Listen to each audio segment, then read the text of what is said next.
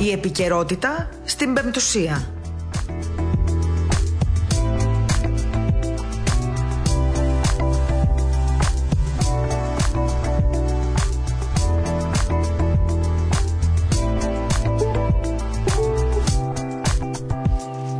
Καλησπέρα σας, αγαπητοί ακροατές. Τετάρτη σήμερα, 9 Δεκεμβρίου, 2 η ώρα και 4 πρώτα λεπτά. Μόλις ξεκινάει η εκπομπή Επικαιρότητα στην Πεμπτουσία με θέματα που αφορούν όλους εσάς, όλους εμάς μάλλον, που αφορούν την καθημερινότητά μας και τις έτσι διαφορετικές συνθήκες τι οποίες βιώνουμε τον τελευταίο καιρό και λόγω της πανδημίας. Και όπως έχουμε πει πάντα, όλες αυτές οι πρωτόγνωρες καταστάσεις μας βοηθούν ίσως να γίνουμε και καλύτεροι άνθρωποι, διότι έτσι προσπαθούμε λιγάκι να δούμε τι έφτεξε και φορτωνόμαστε όλες αυτές τις αμαρτίες του παρελθόντος.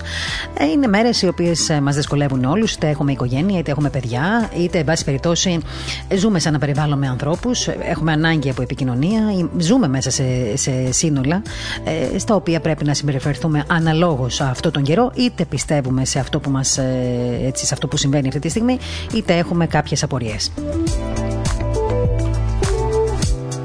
Βρισκόμαστε στη μέση της εβδομάδας, Τετάρτη σήμερα, μια ιδιαίτερη μέρα, διότι έτσι ξέρουμε ότι στις 9 Δεκεμβρίου εορτάζουμε τη σύλληψη της υπεραγίας Θεοτόκου από υπό της ε, Αγίας Άννης, την ημέρα δηλαδή που έμεινε έγκυος η ε, Αγία Άννα, στην μητέρα όλου του κόσμου, την Παναγία.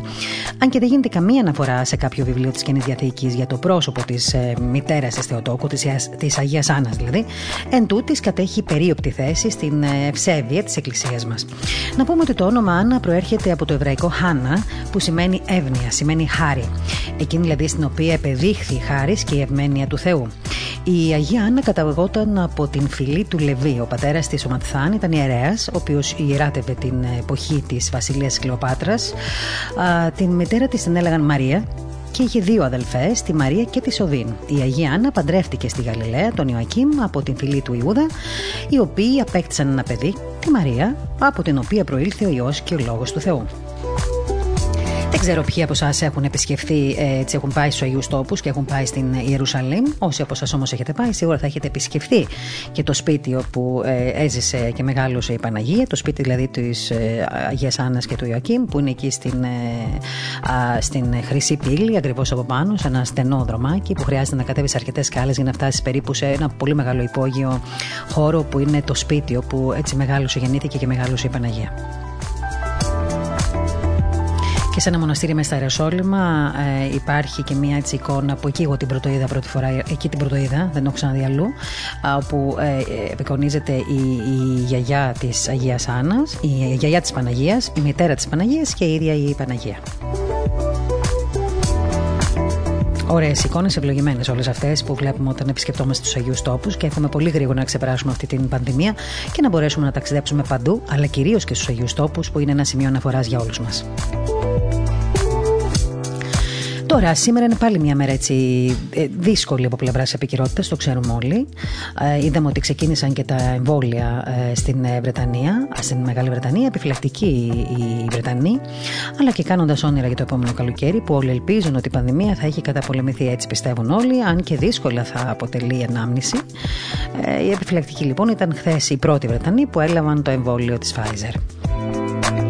Σε λίγη ώρα θα έχουμε στην τηλεφωνική μας γραμμή τον ε, κύριο Λυπηδοφόρο Σωτηριάδη, επιδημιολόγο, που μας κάνει συχνά την τιμή να μιλάμε για θέματα που αφορούν έτσι, την ε, επικαιρότητα και κυρίως ε, με αναφορές στα εμβόλια αυτά που θα ταξιδέψουν σε όλη την Ευρώπη και όχι μόνο, προκειμένου να εμβολιαστεί ο λαός σύμφωνα με αυτά που λένε οι κυβερνητικοί παράγοντες και η ευρωπαϊκή κοινότητα και η παγκόσμια κοινότητα.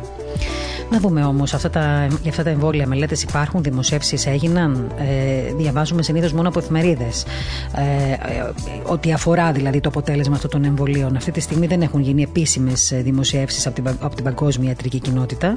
Αν και όπως είδατε στην Αγγλία, σας είπα, ξεκίνησαν οι εμβολιασμοί. Θα δούμε λοιπόν και με τον γιατρό, με βάση τα στοιχεία της Eurostat, τι αποτελέσματα έχουμε για θανάτους σε σχέση με πέρσι.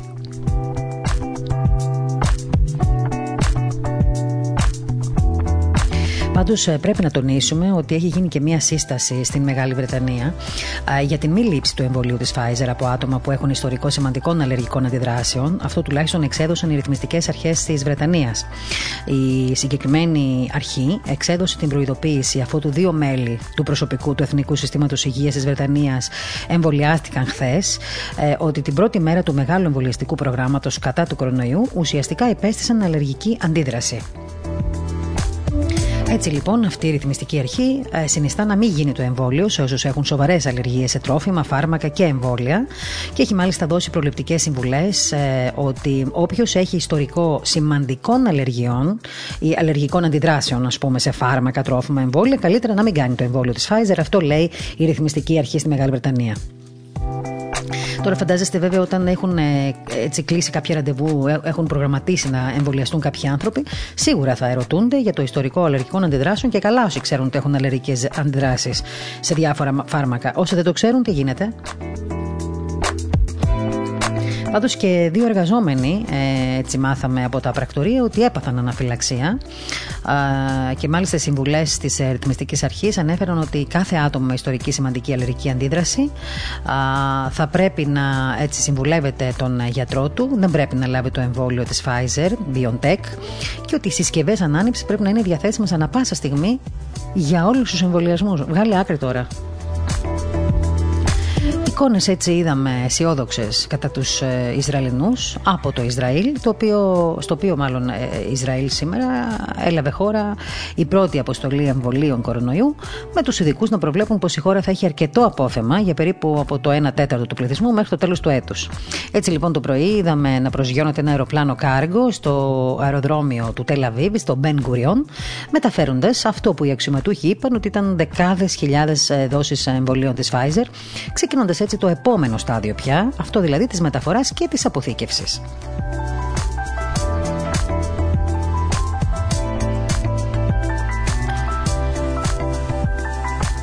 Τώρα να πάμε λίγο στον κύριο Πέτσα. Ε, αύριο ή μεθαύριο, από ό,τι είπε, το αργότερο το Σάββατο, θα έχουν ανακοινωθεί και οι αποφάσεις για το άνοιγμα των οικονομικών και κοινωνικών δραστηριοτήτων. Αυτό τόνισε σήμερα ο κυβερνητικός εκπρόσωπος, ο κύριος Πέτσας, ο οποίος μίλησε στο ραδιόφωνο του Sky. Τώρα, βλέπετε, οι περισσότεροι θα έχετε καταλάβει ότι απεργούν οι τηλεοπτικοί σταθμοί και δεν θα δείτε δελτία ειδήσεων μέχρι και τις 6 το απόγευμα σήμερα, ούτε θα ακούσετε, ε, θα δείτε εκπομπές. Ε, η απεργία έχει κηρυχθεί από τα Σωματεία και από την Ένωση Συντακτών, ε, μόνο για τους δημοσιογράφους οι οποίοι εργάζονται ε, στα τηλεοπτικά μέσα, ιδιωτικά και δημόσια.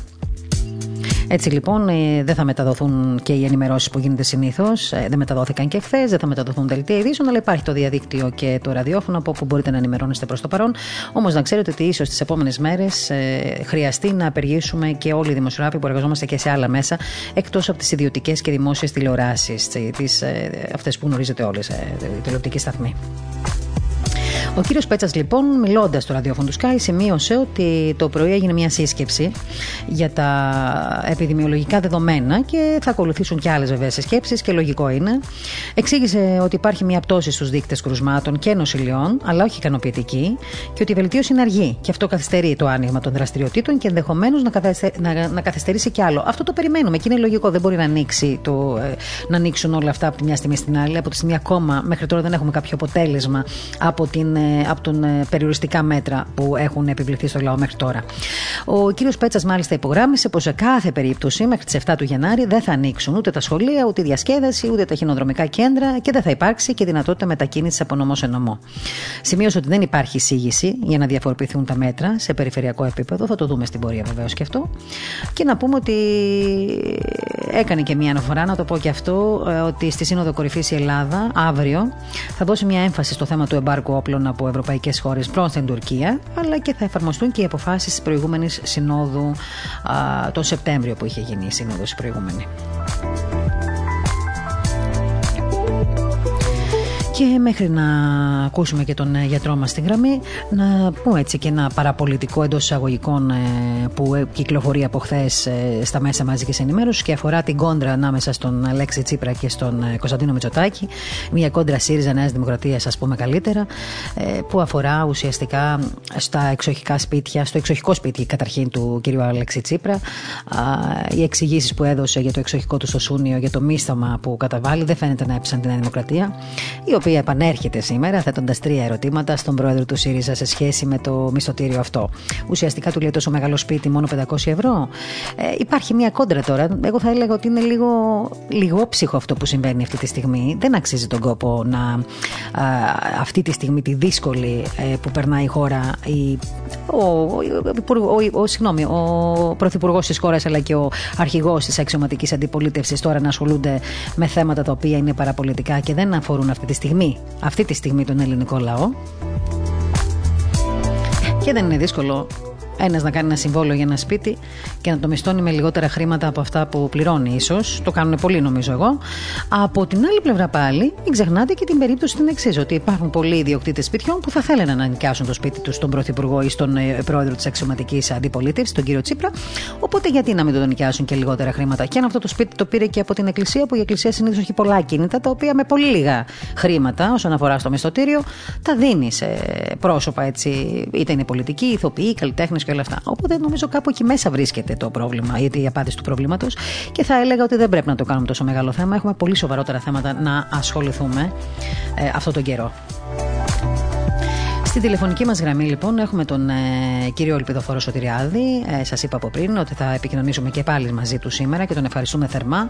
Έτσι, να κάνουμε μια σύντομη συζήτηση για το θέμα της επικαιρότητας, το μεγάλο θέμα της επικαιρότητας, που είναι τα, το, το εμβόλιο. Έτσι, είδαμε στην Μεγάλη Βρετανία έφτασε, στο Ισραήλ έφτασε και γίνεται μια προσπάθεια να φτάσει και στην Ελλάδα. Τι γίνεται λοιπόν με αυτά τα εμβόλια; Ο επιδημιολόγος μας, λοιπόν, ο κύριος Ελπιδοφόρο Σωτηριάδης, ε, είναι στη γραμμή μας. Ε, Σας ε, καλησπερίζουμε, κύριε Σωτηριάδη, πώς είστε; Καλησπέρα σας, κύριε Καλά είστε, χαιρόμαστε πολύ που σας ακούμε. Καλό σας μεσημέρι, με ακούτε; Να είστε καλά, βεβαίως σα ακούμε. Ωραία, ωραία. Λοιπόν, τι γίνεται, γιατρέ μου, τώρα; Πάλι έχουμε έτσι στο προσκήνιο για άλλη μια φορά το εμβόλιο. Στη Μεγάλη Βρετανία ξεκίνησαν οι ναι. εμβολιασμοί, από ό,τι φαίνεται. Μα υπάρχουν μελέτες και δημοσιεύσεις για τις μελέτες αυτές έχουν γίνει, γιατρέ; Ε, ε, έχετε δίκιο να διερωτάστε. Ε, από ό,τι έχουμε πληροφορίες ω επιστήμονες, ε, όλα αυτά τα εμβόλια βρίσκονται στην φάση 3 της δοκιμασίας τους και βεβαίως αναμένουμε εμείς ως επιστήμονες να δούμε τις δημοσιεύσεις των αποτελεσμάτων αυτών των κλινικών δοκιμών φάσης 3, όπως λεγονται για να μπορέσουμε να αξιολογήσουμε την ασφάλεια και την αποτελεσματικότητα αυτών των εμβολίων. Αυτά δυστυχώς τα δεδομένα δεν έχουν ακόμα δημοσιευθεί σε έγκυρα διεθνή επιστημονικά περιοδικά. Επομένως, υπάρχει αυτό το κενό της ναι. πληροφόρησης όσον αφορά στην επιστήμη. Ναι, να ρωτήσω, ε, κάτι, να ρωτήσω κάτι εδώ, ναι, ε, ναι. Ε, για να μην σας διακόψω παρακάτω. Ε, Συνήθως, όταν ένα εμβόλιο ε, τέτοιας αναγκαιότητας, θα μου πείτε όλα τα εμβόλια αναγκαία είναι για να γίνονται, ε, πρόκειται να κυκλοφορήσει, πρόκειται δηλαδή να πρωτοδοκιμαστεί.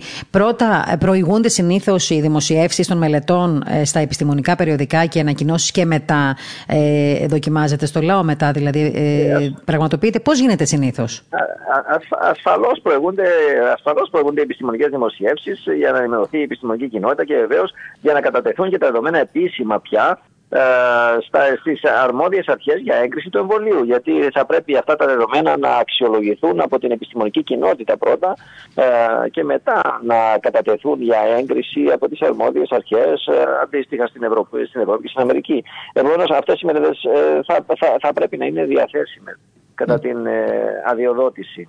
Αυτή τη στιγμή ουσιαστικά για τα αποτελέσματα των εμβολίων, μέχρι αυτή τη στιγμή τουλάχιστον και για την απόδοση αυτών, συνηθίζουμε να διαβάζουμε μόνο από, την, ε, από τις εφημερίδες, από το διαδίκτυο, έτσι δεν είναι; Ε, ναι, σωστά λέτε ότι δυστυχώς ε, από διαφημίσεις και δελτία τύπου των εταιριών μαθαίνουμε, από εφημερίδες κτλ. Εμείς αναμένουμε να δούμε τις δημοσιευμένες ε, επιστημονικές μελέτες για να μπορέσουμε να αξιολογήσουμε αυτά τα δεδομένα. Μάλιστα. Πάντως, εγώ θέλω να σας καταθέσω κάτι έτσι και το λέω απλά και ταπεινά ως δημοσιογράφος πάντα, που έχω και εγώ δικαίωμα όπως όλοι οι Έλληνες πολίτες και όχι μόνο Έλληνες πολίτες, όλοι οι πολίτες του κόσμου να, έτσι, να τοποθετούν και αυτοί τις απόψεις σου. Εγώ να σας πω την αλήθεια, όταν βλέπω πούμε, δελτία τύπου από συγκεκριμένες εταιρείες που ε, είτε πουλάνε είτε βγάζουν αυτά τα εμβόλια, δεν μπορώ να παραμείνω μόνο στην ενημέρωση που μου κάνει η εταιρεία η οποία προωθεί το εμβόλιο. Διότι μέσα μου μπορεί να πιστεύω ότι δεν είναι τόσο αντικειμενική η ενημέρωση. Διότι αυτοί τι κάνουν, ουσιαστικά θέλουν να πουλήσουν από τη μία πλευρά, έτσι δεν είναι, τα εμβόλια τους, τα φαρμακά τους κλπ. Άρα σε αυτή τη φάση, πώς η επιστημονική κοινότητα, ας πούμε, δέχεται αυτή την μονόπλευρη εντός εισαγωγικών ενημέρωση; Εγώ δεν έχω. Δηλαδή, υπάρχει σφαιρική ενημέρωση αυτή τη στιγμή, αν όχι ε, ε, δημοσιευμένη, προφορική υπάρχει συνένεση από τους γιατρούς ε, παγκοσμίως για συγκεκριμένα εμβόλια. Δεν λέω για το ένα ή το δύο.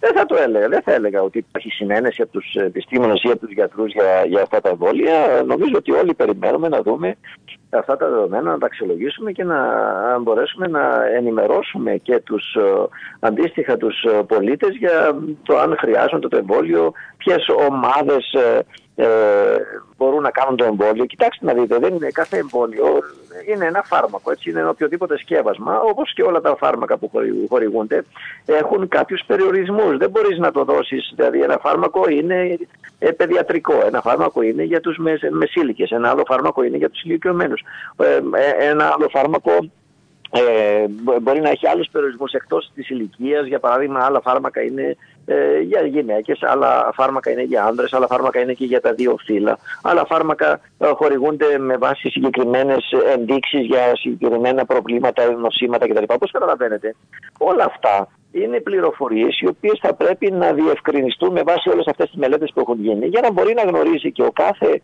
ε, ε, γιατρός πώς θα συμβουλεύσει τους ασθενείς του. Μάλιστα. Ίσως... Όλες, ναι. αυτές οι όλες αυτές οι πληροφορίες που σας, που σας λέω τώρα θα πρέπει να είναι διαθέσιμες στην επιστημονική και την ιατρική κοινότητα για να μπορέσει να εκδώσει κατευθυντήριες οδηγίες για τη χορήγηση Και θα πρέπει να υπάρχει και ένα νομικό πλαίσιο που θα πρέπει να ενδεχομένως να αναλαμβάνει την ευθύνη του αποτελέσματος αν ο, αστε... αν ο... οποιοδήποτε πολίτης δεν έχει ενημερωθεί για το τι μπορεί να συμβεί από τον εμβολιασμό. Ε, αυτό που λέτε είναι πάρα πολύ σημαντικό βεβαίως, ε, διότι όπως ε, ξέρετε έχουν ακουστεί διάφορες φήμες και δεν, ακόμα δεν έχουμε ενημερωθεί κιόλα επίσημα. Εάν πράγματι ισχύει αυτό, ότι δηλαδή οι εταιρείες έχουν υπογράψει συμβόλαια με τις διάφορες χώρες τις ευρωπαϊκές, στα οποία συμβόλαια αποποιούνται οποιαδήποτε νομική ευθύνη. Αυτό είναι τραγικό. Αν συμβαίνει αυτό, είναι τραγικό. Εάν συμβαίνει αυτό, βεβαίως είναι στα όρια του απαράδεκτου, αλλά παρόλα αυτά εάν οι, οι κυβερνήσεις έχουν αναλάβει τέτοια ευθύνη να απαλλάξουν τις εταιρείες από, από πιθανές νομικές ε, ε ευθύνες για τυχόν, για τυχόν παρενέργειες των εμβολίων, τότε θα πρέπει να δούμε όλες τις ευρωπαϊκές χώρες να αναπτύσσουν αντίστοιχα νομοθετικά πλαίσια και αντίστοιχα προγράμματα αποζημίωσης, δηλαδή ε, ταμεία αποζημίωσης για τυχόν πανενέργειες. Διότι αν οι, οι, οι, οι φαρμακευτικές εταιρείες δεν θα εμπλακούν σε αυτό το τομέα, κάποιος άλλος πρέπει να αποζημιώσει τους οποιουσδήποτε πολίτες πιθανόν να εμφανίσουν ε, σοβαρές παρενέργειες από αυτά τα εμβόλια. Και εφόσον οι κυβερνήσεις έχουν αναλάβει αυτή τη ευθύνη, θα πρέπει να φροντίσουν αντίστοιχα να αναπτύξουν τα, το νομοθετικό πλαίσιο και τα ταμεία ε, που να μπορούν να αποζημιώσουν τους ε, συμπατριώτες μας και τους συμπολίτες μας. Και εδώ θα ήθελα να σημειώσω, γιατρέ, ότι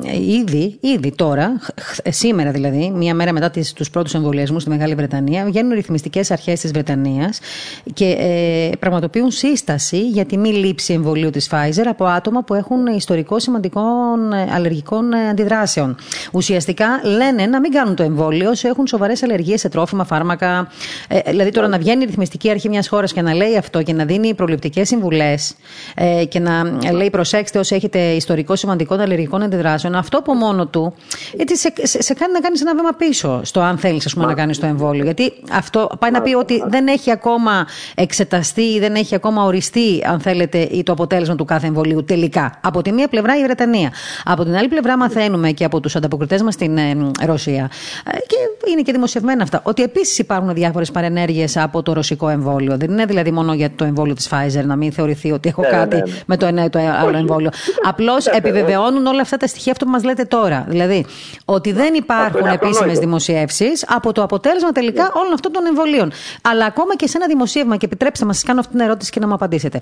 Όταν ακούς ότι το ποσοστό επιτυχίας του είναι τόσο της 100, ε, από τη ναι. μία. Δεν υπάρχει δημοσίευση αποτελέσματος από την άλλη. Δεν υπάρχει μια κοινή ε, απόφαση της επιστημονικής κοινότητας που να διαβάζουμε όλοι και να σιγουρευτούμε ότι αυτό είναι κοινό από παντού, δεν είναι μονόπλευρο μόνο.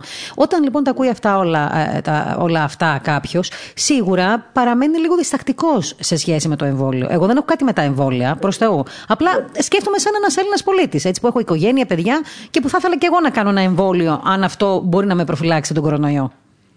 Ναι, αυτό, αυτά όλα που λέτε είναι αυτονόητα κύριε Γιαχνάκη. ασφαλώς και υπάρχουν περιορισμοί. Άλλωστε γνωρίζουμε ότι ε, τουλάχιστον από τις προκατακτικές μελέτες που έχουν δημοσιευτεί γνωρίζουμε ότι αυτά τα εμβόλια δεν έχουν δοκιμαστεί σε παιδιά. Επομένως αυτά τα εμβόλια δεν μπορούν να εγκύκνεται για τα παιδιά, δεν μπορούν να χορηγούνται στα παιδιά γιατί δεν, δεν υπάρχουν αντίστοιχες Τα παιδιά, έγκυες... Εγκυμονούσες γυναίκες, άλλες ομάδες πληθυσμού οι οποίες δεν έχουν συμμεταχεί στις, στις δοκιμαστικές κλινικές μελέτες αυτών των εμβολίων. Επομένως όλοι αυτοί οι περιορισμοί ασφαλώς και πρέπει να υπάρχουν. Και ε, βεβαίως το να είναι κανείς ε, ε, ενημερωμένος για αυτά τα θέματα είναι πάρα πολύ σημαντικό. Ναι. Και είναι όμως και λίγο δύσκολο αυτή τη στιγμή. Παρόλο που υπάρχει πραγματικά ε. πολύ πλούσια ενημέρωση για το θέμα του κορονοϊού και την, και την πανδημία, βλέπουμε ότι η ενημέρωση για το αποτέλεσμα ε, όλων αυτών των εμβολίων είναι ε, φιδωλή. Διότι δεν υπάρχουν, όπως λέτε και εσείς, αποτελέσματα που να έχουν δημοσιευθεί. Τώρα, θα ήθελα λίγο να μου κάνετε ένα σχόλιο με βάση τα στοιχεία, τα τελευταία στοιχεία της Eurostat ναι. σε σχέση με τους θανάτους. Ε, κοιτάξτε, ε, έχουν, έχουν δημοσιευθεί, κάποια στοιχεία από την Eurostat όσον αφορά τους θάνατους που παρουσιάζονται σε διάφορες ευρωπαϊκές χώρες, συμπεριλαμβανομένες και της Κύπρου και της Ελλάδας. Ε, με βάση τα διαθέσιμα στοιχεία που έχουμε μέχρι σήμερα, για την Ελλάδα τα διαθέσιμα στοιχεία αφορούν τις πρώτες 35 εβδομάδες του έτους του 2020, δηλαδή στοιχεία για τους θανάτους από την πρώτη μέχρι την 35η εβδομάδα του έτους ε, για, ε, για το 2020 και βλέπουμε ότι με βάση αυτά τα δεδομένα οι θάνατοι στην Ελλάδα αυτή την περίοδο είναι λιγότεροι σε σχέση με το 2019. Αυτό δηλαδή τι ε, σημαίνει, κατά τη γνώμη σημαίνει, αυτό. Καταρχήν, ε, όλη αυτή η θανατολογία που είχε ε, αναπτυχθεί στα μέσα μαζικής επικοινωνίας καθημερινά να βομβαρδίζεται ο κόσμος, ακόμα και σε, κατά διάρκεια του εγκλισμού για, τόσο, για τόσες εβδομάδες, ότι οι θάνατοι, οι θάνατοι και οι θάνατοι. Και τελικά ε, βλέπουμε ότι στι πρώτες 35 εβδομάδες του 2020 οι θάνατοι είναι λιγότεροι σε σχέση με πέρυσι. Αυτό μας δίνει την επιβεβαίωση ότι αυτός ο ιός δεν είναι ιδιαίτερα επικίνδυνος όπως έχει παρουσιαστεί. Γιατί αν ήταν επικίνδυνος, λογικά θα έπρεπε να είχε ε, οδηγήσει σε μια τουλάχιστον μια έστω και μικρή αύξηση των θανάτων. Και όμως ε, παρατηρούμε να υπάρχει μια μείωση. Αντίστοιχα, για την Κύπρο τα δεδομένα είναι ακόμα πιο ε, ε, επιβεβαιωτικά αυτό που λέω, γιατί έχουμε διαθέσιμα στοιχεία για τις 46 εβδομάδες το 2020, δηλαδή σχεδόν για όλο τον χρόνο. Μας λείπουν μόνο 6 εβδομάδες για να συμπληρωθεί το έτος το 2020 και για αυτές τις 46 πρώτες εβδομάδες έχουμε και πάλι λιγότερους θάνατους το 2020 σε σχέση με το 2019 και λιγότερους θάνατους σε σχέση με τα τρία τελευταία χρόνια. αυτό νομίζω είναι μια ισχυρή επιβεβαίωση ότι δεν έχουμε να κάνουμε με έναν θανατηφόρο ή επικίνδυνο ιό, έχουμε να κάνουμε με ένα ιό ο οποίος όπως έχει τεκμηριωθεί και από επιστημονικά δεδομένα είναι υπιότερος από τον ιό της γρήπης. Μάλιστα. Ε, ε, τώρα, γιατί να σας κάνω μια ερώτηση; Ε, θα μου πείτε, βέβαια, εντάξει, πρέπει να ρωτήσω την κυβέρνηση, όχι εσάς, αλλά ας το βάλουμε στο ναι. τραπέζι το θέμα αυτό. Ναι. Σε μια τέτοια φάση, με αυτά τα στοιχεία που έχουμε, έτσι όπως τα λέτε κι εσείς και έτσι όπως τα βλέπουμε κι εμείς, γιατί αυτά είναι σε κοινή θέα. Δηλαδή, δεν είναι κρυφό το ότι δεν υπάρχουν δημοσιεύσεις για τα εμβόλια, δεν είναι κρυφό το ότι στη Βρετανία υπάρχουν ήδη ε, αλλεργικές αντιδράσεις, δεν είναι κρυφό το ότι η ρυθμιστική αρχή αυτής της χώρας ε, είπε προσοχή, μην το κάνετε όλο το εμβόλιο, ούτε καν είναι κρυφό ότι στην Ρωσία ε, το εμβόλιο αυτό που έχει έτσι επιβληθεί να γίνει αυτή τη στιγμή σε όσοι το κάνουν, ε, ε, προορίζεται για συγκεκριμένες ομάδες. Δηλαδή δεν, δεν, θέλουν να το, δεν πρέπει να το κάνουν σύμφωνα με τις οδηγίες οι μεγάλες ηλικίες, οι εγκυμονούσες γυναίκες ναι. και τα μικρά παιδιά. Άρα αυτόματα ε, ε, ένα μεγάλο κομμάτι του πληθυσμού της κάθε χώρας βγαίνει απ' έξω από τον εμβολιασμό. Ε, με ναι. αυτούς τους ανθρώπους, άραγε τι θα γίνει αφού δεν θα κάνουν το εμβόλιο και αν το εμβόλιο τελικά έχει αποτελέσματα στην υπόλοιπη, στην υπόλοιπη κοινωνία. Ένα το κρατούμενο. Δεύτερον, πώς για ένα εμβόλιο που δεν υπάρχουν δημοσιεύσεις, που δεν έχει γίνει αποδεκτό από την παγκόσμια κοινότητα ακόμη, και που οι μόνες πληροφορίες που έχουμε είναι από, ε, αν θέλετε, ε, ε, ε, δελτία τύπου των εταιριών που εμπορεύονται αυτά τα εμβόλια ναι. από τη μία, αλλά και από κάποιους, θα έλεγα εγώ, εντός εισαγωγικών παπαγαλάκια με την καλή κακή έννοια δεν με νοιάζει, όπως θέλει το πάρει ο καθένας, οι οποίοι βγαίνουν στα τηλεοπτικά παράθυρα, είτε είναι από το Λονδίνο, είτε είναι από άλλες περιοχές ε, του κόσμου και Έλληνες ακόμα που βγαίνουν στα ελληνικά μέσα και ουσιαστικά υπεραμείνονται κάποιων εμβολίων. Ναι. Α, όταν λοιπόν έχουμε αυτή την εικόνα, την οποία την έχουμε, είναι χειροπιαστή, δεν είναι κρυφή, από την ναι. άλλη πλευρά όμως βλέπουμε ότι μια κυβέρνηση, και μιλάω τώρα για την Ελλάδα και μιλάω για τη Βρετανία, Ρωσία κλπ., για την υπόλοιπη Ευρωπαϊκή Ένωση, μιλάω για τη χώρα μας. Σου λέει, έχουμε κάνει ήδη παραγγελίες και ότι μέχρι τα μέσα του τάδε μήνα θα έχουμε παραλάβει 7 εμβόλια για να ξεκινήσει ο εμβολιασμός. Μα πώς μπαίνουμε σε αυτή τη διαδικασία και λέμε στο λαό ότι θα ξεκινήσει ο εμβολιασμός, όταν ακόμα δεν έχουμε στοιχείο ότι αυτό το εμβόλιο σε ένα πολύ μεγάλο ποσοστό θα μπορεί ας πούμε, να, να, να λειτουργήσει υπέρ της υγείας μας; Ε, έχετε δίκιο να διερωτάστε. Ε, κοιτάξτε, αυτές οι, όλες οι ανακοινώσεις και όλες αυτές οι προετοιμασίες που γίνονται, ε, θα έλεγα, ε, πρόωρα έτσι, και χωρίς να τεκμηρώνονται από τα επιστημονικά δεδομένα, πιθανόν να μπορούσαν να δικαιολογηθούν κατά κάποιο τρόπο, θα έλεγε κανείς, με το δεδομένο ότι υποτίθεται έχουμε μια καινούρια επιδημία και έχουμε μια τρέχουσα α, κρίση υγειονομική και θα πρέπει να προετοιμαστούμε και με, με βάση τις προποθέσει ότι αυτό το εμβόλιο τελικά θα εγκριθεί κτλ. θα είμαστε έτοιμοι να το λάβουμε όσο γίνεται Μάλιστα. νωρίτερα. Με αυτό το σκεπτικό θα μπορούσε κάποιος Ελπίζουμε να μην το παραλάβουμε και να μην εγκριθεί και απλά να μείνει στις αποθήκες. Ε, αυτό, αυτό, αυτό ασφαλώς δεν πρέπει να γίνει. Ε, παρόλο που γίνονται όλες αυτές τι προετοιμασίες, θα πρέπει να τηρηθούν οι διαδικασίες και να ενημερωθούμε επίσημα για τα αποτελέσματα των κλινικών δοκιμών της τρίτης φάσης και για, για την ασφάλεια και την αποτελεσματικότητα των εμβολίων, για τους περιορισμούς χορήγησης των εμβολίων και όλα αυτά, ώστε να βγουν οι κατάλληλες κατευθύνσεις. Mm-hmm. Άρα λοιπόν, αυτό, αυτό, αυτές όλες οι προετοιμασίες δεν πρέπει σε καμία περίπτωση να χρησιμοποιηθούν ε, είτε εκβιαστικά είτε με τρόπο που να, παρα, που να παρακάμπτουν τις ε, ενδεδειγμένες διαδικασίες έτσι ώστε να προστατεύσουμε, τον πληθυσμό. Και να θυμίσω και πάλι ότι αυτά τα, τα εμβόλια που ετοιμάζονται τώρα ε, στηρίζονται σε μια καινούρια τεχνολογία. Έτσι. Έχουν αυτό το λεγόμενο γενετικό υλικό μέσα, το mRNA και το DNA και επομένως έχουμε μια επιπλέον έντονη ανησυχία και αγωνία για να αξιολογήσουμε σωστά αυτά τα εμβόλια, διότι στηρίζονται σε μια καινούργια τεχνολογία για την οποία δεν έχουμε εμπειρία στο παρελθόν ε, χορήγησης τέτοιων ε, γενετικών εμβολίων στους ανθρώπους και επομένως πρέπει να είμαστε διπλά προσεκτικοί. Μάλιστα. Τώρα θέλω να σας κάνω μια τελευταία ερώτηση και να σας ευχαριστήσω πολύ που ήσασταν κοντά μας και θα ε, αφορά, έτσι, αν θυμάστε να μας πείτε, ε, την περίοδο που είχε έρθει πάλι το εμβόλιο για την γρήπη. Θυμάστε εκείνη την περίοδο που υπήρχε πάλι ένας άλλος το εμβόλιο κλπ. Είχαμε ζήσει πάλι παρόμοια περιστατικά. Είχαμε δηλαδή έτσι αυτά τα ερωτηματικά, αυτή την αμφιβολία εκείνη την περίοδο για το, για το εμβόλιο της γρήπης. Γιατί πάλι υπήρχαν άλλες φωνές. Εννοείται πριν από μερικά χρόνια. Ναι, δηλαδή, ναι, ναι. Πάλι υπήρχαν άλλες φωνές. Να μην το κάνουμε το ναι, ναι, εμβόλιο, ναι. είναι, θα έχει έτσι αποτελέσματα αρνητικά. Πάλι νομίζω υπήρχε μια αναστάτωση στον κόσμο, έτσι δεν είναι; Κοιτάξτε, για τα εμβόλια γενικά υπάρχει μια ιδιαίτερη ανησυχία, όπως καταλαβαίνετε, διότι είναι σκευάσματα, είναι ας το πούμε ένα προϊόν το οποίο χορηγείται κυρίως σε υγιή άτομα. Mm-hmm. Έτσι. Επομένως ε, θα, πρέπει να θα πρέπει να είμαστε διπλά και τριπλά προσεκτικοί όταν χορηγούμε ένα οποιοδήποτε ε, υγειονομικό προϊόν, ένα εμβόλιο σε ένα υγιές άτομα, σε ένα υγιή άτομα, ακριβώς διότι εκεί ε, θα πρέπει να είμαστε ε, διπλά προσεκτικοί να μην προκαλέσουμε σοβαρές παρενέργειες ε, διότι ε, έτσι θα οδηγηθούμε σε χειρότερα αποτελέσματα από αυτά που προσπαθούμε να προστατεύσουμε.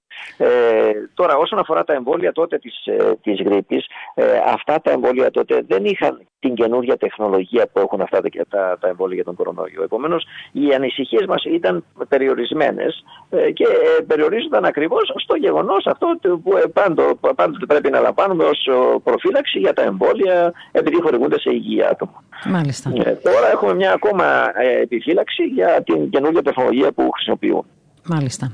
Κατάλαβα. Άρα λοιπόν θα είμαστε εδώ να τα ξαναπούμε, ε, γιατρέ, διότι φαίνεται ότι ε, θα είναι πολύ ε, μακρύς ο δρόμος για όλη αυτή την ιστορία. Βεβαίως, εμείς, εγώ δηλαδή τουλάχιστον, εμείς δημοσιογράφοι πρέπει να ρωτάμε και όχι να βγάζουμε αποτελέσματα. Απλά εγώ τονίζω έτσι κάποια στοιχεία τα οποία διαβάζουμε, όπως λέτε και εσείς, γιατί μόνο διαβάζουμε αυτή τη στιγμή, από τα ναι. αποτελέσματα όλης αυτής της έρευνας, η οποία δεν έχει δημοσιευθεί ακόμη, να το πούμε για άλλη μια φορά. Αλλά ελπίζω ότι πολύ σύντομα θα έχουμε απαντήσει σε όλες αυτές τις ερωτήσεις. Να σας ευχαριστήσω πάρα πολύ. ναι, πέστε μου, πέστε μου. ελπίζω και εγώ σύντομα να έχουμε τα επιστημονικά δεδομένα στη διάθεσή μας για να μπορέσουμε να αξιολογήσουμε και εμείς με τη σειρά μας αυτά τα εμβόλια. Σας ευχαριστώ για τη φιλοξενία. Να σας ευχαριστήσω για άλλη μια φορά. Καλή δύναμη στο έργο σας και να είστε καλά. Ευχαριστώ πολύ. Να είστε καλά.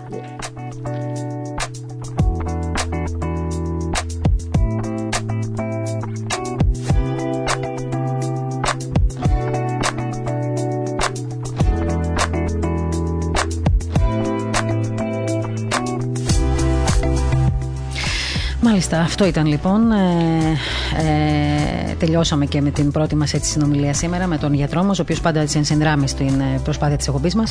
Σε πολύ λίγο θα έχουμε κοντά μας τον ε, Σεβασμιότο του Μητροπολίτη Μάνη, τον ε, κύριο ε, Χρυσόστομο, ο οποίος έτσι θα μας ε, σχολιάσει λίγο την επικαιρότητα και όχι μόνο την επικαιρότητα, γιατί έχουμε λίγο κουραστεί να μιλάμε για τον κορονοϊό, αλήθεια είναι. Υπάρχουν και άλλα έτσι, θέματα που μπορούμε να συζητήσουμε με ανθρώπους οι οποίοι έχουν πνευματικό λόγο, γιατί χρειαζόμαστε αυτό τον κύριο του πνευματικό λόγο πιο πολύ από ποτέ.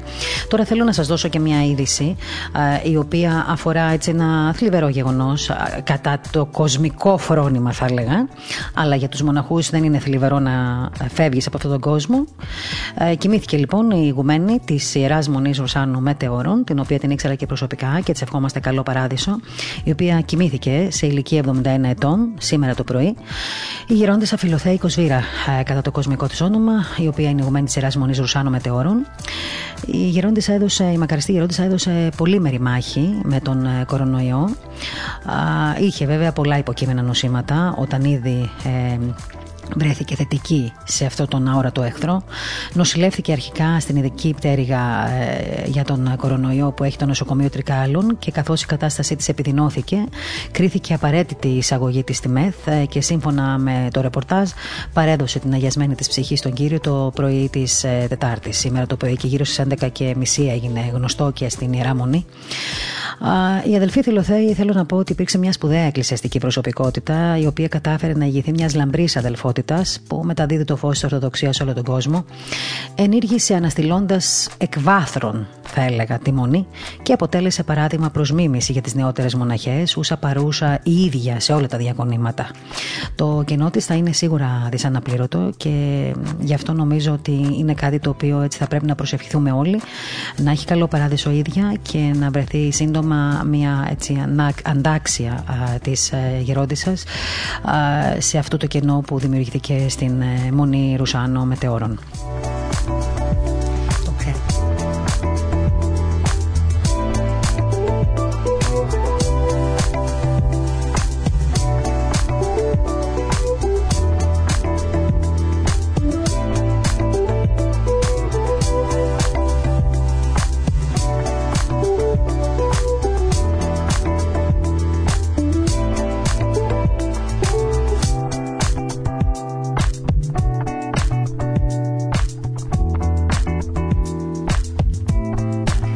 Έτσι είναι λοιπόν. Αυτές τις δυσκολίες θα τις αντιμετωπίζουμε σε καθημερινή βάση. Πρέπει να είμαστε όλοι προετοιμασμένοι για όλα όσα συμβαίνουν. Ε, αυτά συμβαίνουν ε, και απλά να έχουμε πάντα στο μυαλό μας αυτό που λέμε πάντα σε αυτές τις εκπομπές. Ότι δεν πρέπει να περιθωριοποιούμε ε, ομάδες ανθρώπων. Ο κορονοϊός είναι ένας και είναι αόρατος σαν εχθρός. Από την άλλη πλευρά, όλοι οι άνθρωποι, είτε είναι κληρικοί είτε είναι κοσμικοί, είναι ίσοι απέναντι σε αυτόν τον εχθρό.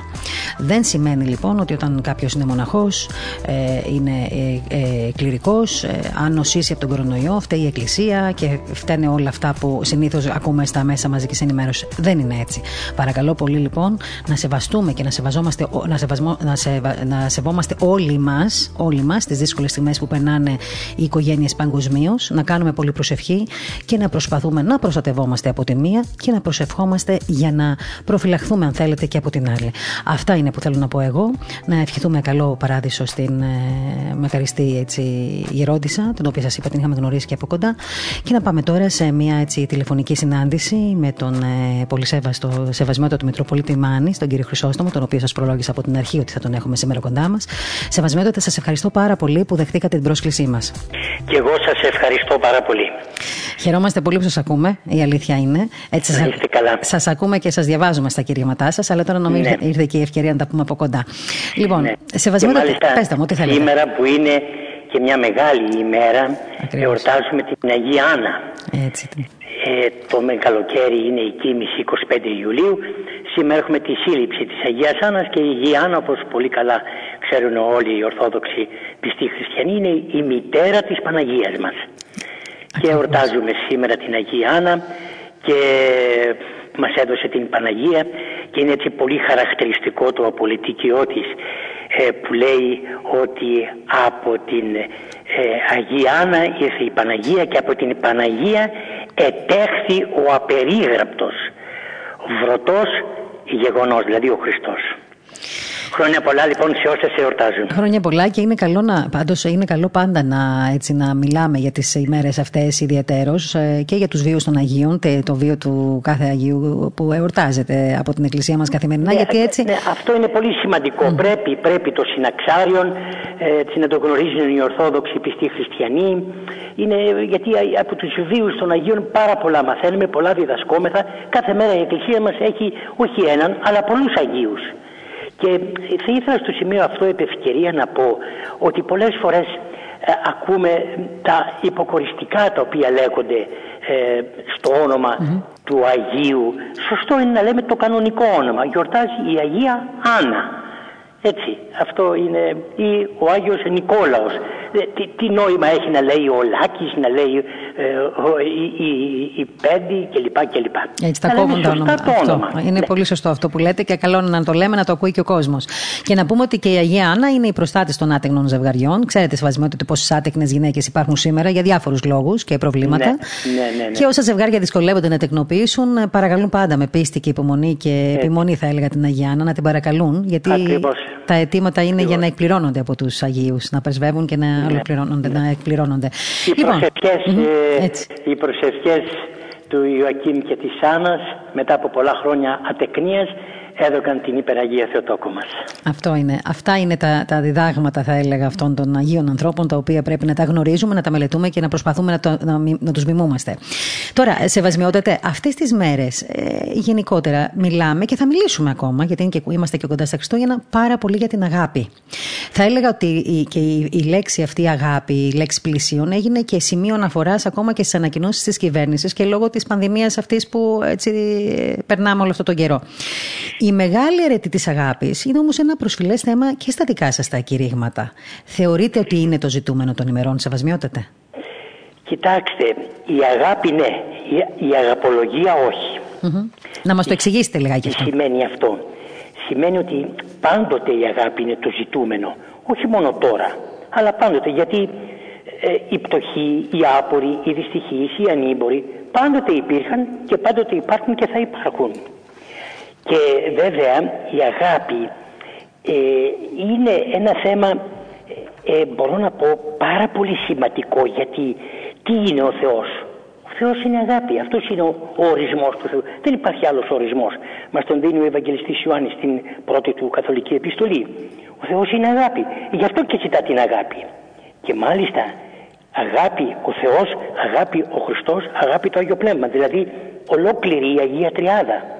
Υπάρχει μια αμοιβαιότητα, μια αλληλοκατανόηση των τριών θείων προσώπων.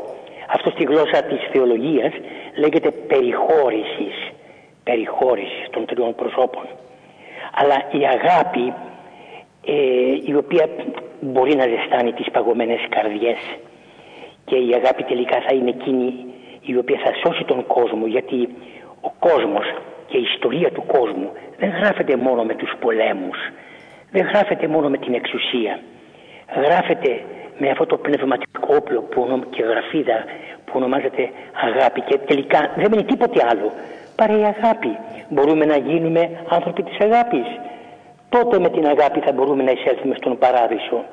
Διαφορετικά ο εγωισμός, η σκληρότητα, η σκληροκαρδία, η ιδιοτέλεια, ο φόνος, όλα αυτά τα πράγματα, το μίσος, η κακία, οι αλλεπάλληλες μηνύσεις, αυτά εμποδίζουν να έλθει η αγάπη μέσα μας και να αποκτήσουμε αυτό που έλεγε πολύ ωραία ένας πατέρας της Εκκλησίας έλεγε ότι η αγάπη είναι ένας θησαυρός τρεις, τρισχαρμόσυνος, mm-hmm. τρεις φορές δηλαδή χαρμόσυνος. Αλλά που... ναι. ναι.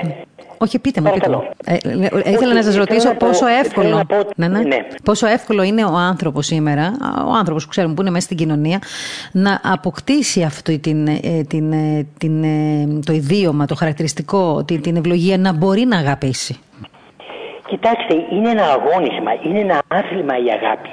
Διότι η αγάπη δεν σημαίνει ότι δίνεις κάτι σε κάποιον ή ε, προσφέρεις ένα, ένα κουτί γάλα και τελείωσε. Η αγάπη είναι ένα εσωτερικό βίωμα. Η αγάπη κρύβει ολόκληρη θεολογία. Και η θεολογία αυτή όπως είπα ξεκινάει από την Αγία Τριάδα, προχωρεί στη δημιουργία του κόσμου, στη Θεία Πρόνοια και επειδή ακριβώς τώρα έχουμε τα Χριστούγεννα, στη Θεία Ενανθρώπιση. Αυτός είναι ο μεγάλος σταθμός της αγάπης, τα Χριστούγεννα αυτό ε, το μυστήριο της, της Θείας Γέννησης γιατί πολύ ωραία λέει η Αγία Γραφή ετέχθη ημίν σήμερον γεννήθηκε για μας, για τον καθένα μας έγινε άνθρωπος αυτή είναι η ανέκφραστος αγάπη, το μυστήριο, η συγκατάβαση.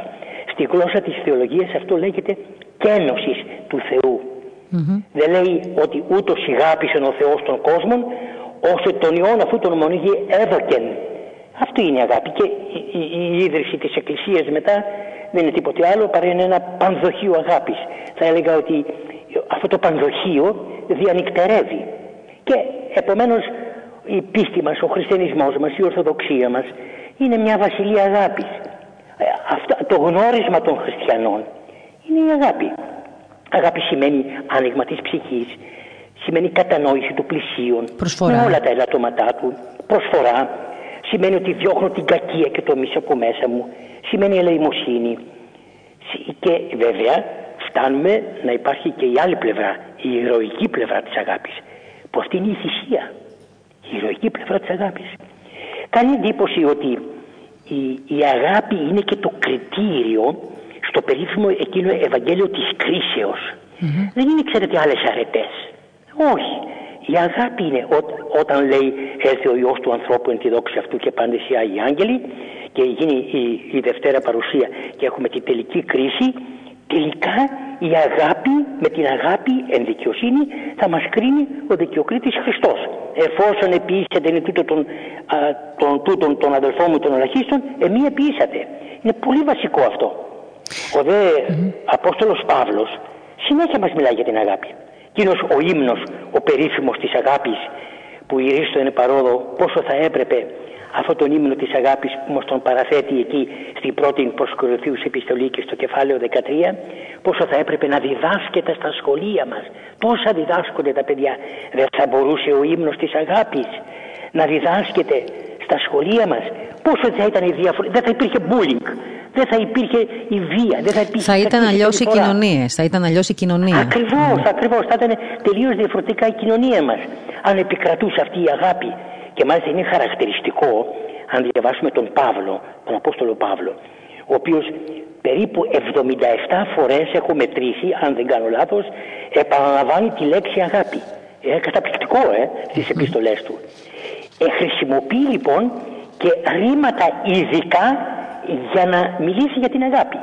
Λέει, διώκετε την αγάπη, δουλεύετε ένα λίλης, περισσεύετε την αγάπη, συνέχει μας η αγάπη, επιποθώ την αγάπη, θάλπω, οδύνω, δηλαδή βάζει ισχυρά ρήματα για να μας δείξει ότι πρέπει να επικρατήσει η αγάπη στη ζωή των ανθρώπων. Άρα και ε, σεβασμιότητα ναι. και, και η προσφορά των γιατρών αυτή τη στιγμή ε, στους ασθενείς, στα νοσοκομεία, η αυταπάρνηση αυτή με την οποία εργάζονται, είναι, νομίζω και ένα αποτέλεσμα αυτής της αγάπης. Ακριβώς, ακριβώς. Είναι πολύ μεγάλο πράγμα και οι ιατροί και οι βοηθοί των ιατρών και οι νοσηλευτές και οι νοσηλεύτριες. Πάρα πολύ σημαντικό, πάρα πολύ σημαντικό. Και βέβαια η, η αγάπη δεν πρέπει να γίνεται προς το Θεαθήνε, η πράξη της αγάπης. Ούτε να γίνεται εκμετάλλευση ούτε είναι ψεύτικη η εικονική αγάπη. Γι' αυτό και τι λέει ο Χριστός, μη γνώτο η αριστερά σου, τι πει η δεξιά σου. Και μιλάει, προσέχετε λέει την ελεημοσύνη, τη φιλανθρωπία που κάνετε. Μην πει έμπροσθο των ανθρώπων προς το Θεαθήνε, δίθεν δηλαδή κάνουμε αγάπη. Επομένως είναι πολύ μεγάλο πράγμα η αγάπη σήμερα να επικρατήσει και να γίνουμε άνθρωποι της αγάπης. Για σκεφτείτε, ε, να φεύγει κάποιος από τον κόσμο και τελικά να μην έχει κάνει τίποτα αλλά να πούν ότι αυτός ο άνθρωπος ήταν άνθρωπος της αγάπης. Είναι πολύ μεγάλο πράγμα. Και να πω και κάτι άλλο ακόμη. Είναι μεγάλο πράγμα να σε συνοδεύει αυτό το χαρακτηριστικό ναι. της αγάπης σαν άνθρωπο. Ναι. Και να πω και το άλλο ότι τελικά και στο διάβα της ιστορίας όλοι οι Άγιοι και οι πατέρες της Εκκλησίας ήταν άνθρωποι αγάπης. Από το Μέγα Βασίλειο με τη Βασιλιάδα μέχρι τον Ιερό Χρυσόστομο, μέχρι τον ε, Μέγα Αντώνιο, αν θέλουμε να πάρουμε ακόμη την Αγία Φιλοθέη, την Αθηναία, τι ήταν εκεί στο κέντρο της Αθήνας. Μία μοναχή της αγάπης. Το Βυζάντιο, τουρκοκρατία, ένας κόσμος αγάπης. Και αυτό νομίζω είναι και ένα μήνυμα που πρέπει να δίνουμε ε, πυκνά συχνά στους ανθρώπους για να τους αφυπνίζουμε και λιγάκι, γιατί η αγάπη, όπως είπατε, είναι μεγάλο πράγμα. Και μιας και συζητήσαμε τώρα για, το, για την προσφορά των γιατρών, ε, η οποία προσφορά αποπνέει από την αγάπη που έχουν μέσα τους για τον άνθρωπο. Εγώ πιστεύω ότι αυτό είναι το πρώτο έτσι, μεγάλο στοιχείο. Ένα θέμα επίκαιρο και ιδιαίτερα ενδιαφέρον για τις μέρες μας, ε, σεβασμιότατα, δεν ξέρω αν συμφωνείτε, λόγω της κρίσης της πανδημίας, είναι και η σχέση τη Εκκλησίας και ιατρικής επιστήμης. Δηλαδή, η Εκκλησία μετέχει στη θεραπεία θεραπεία των ασθενών. Ως γιάτρισα αναρωτιέμαι τώρα της ψυχοσωματικής οντότητας του ανθρώπου.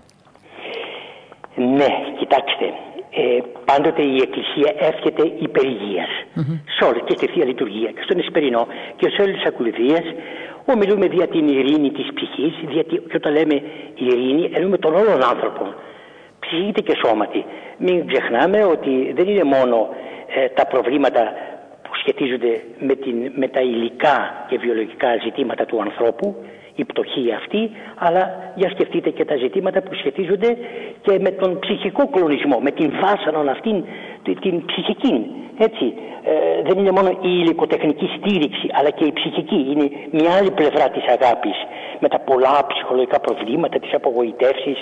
Ο βασανισμένος σύγχρονος άνθρωπος.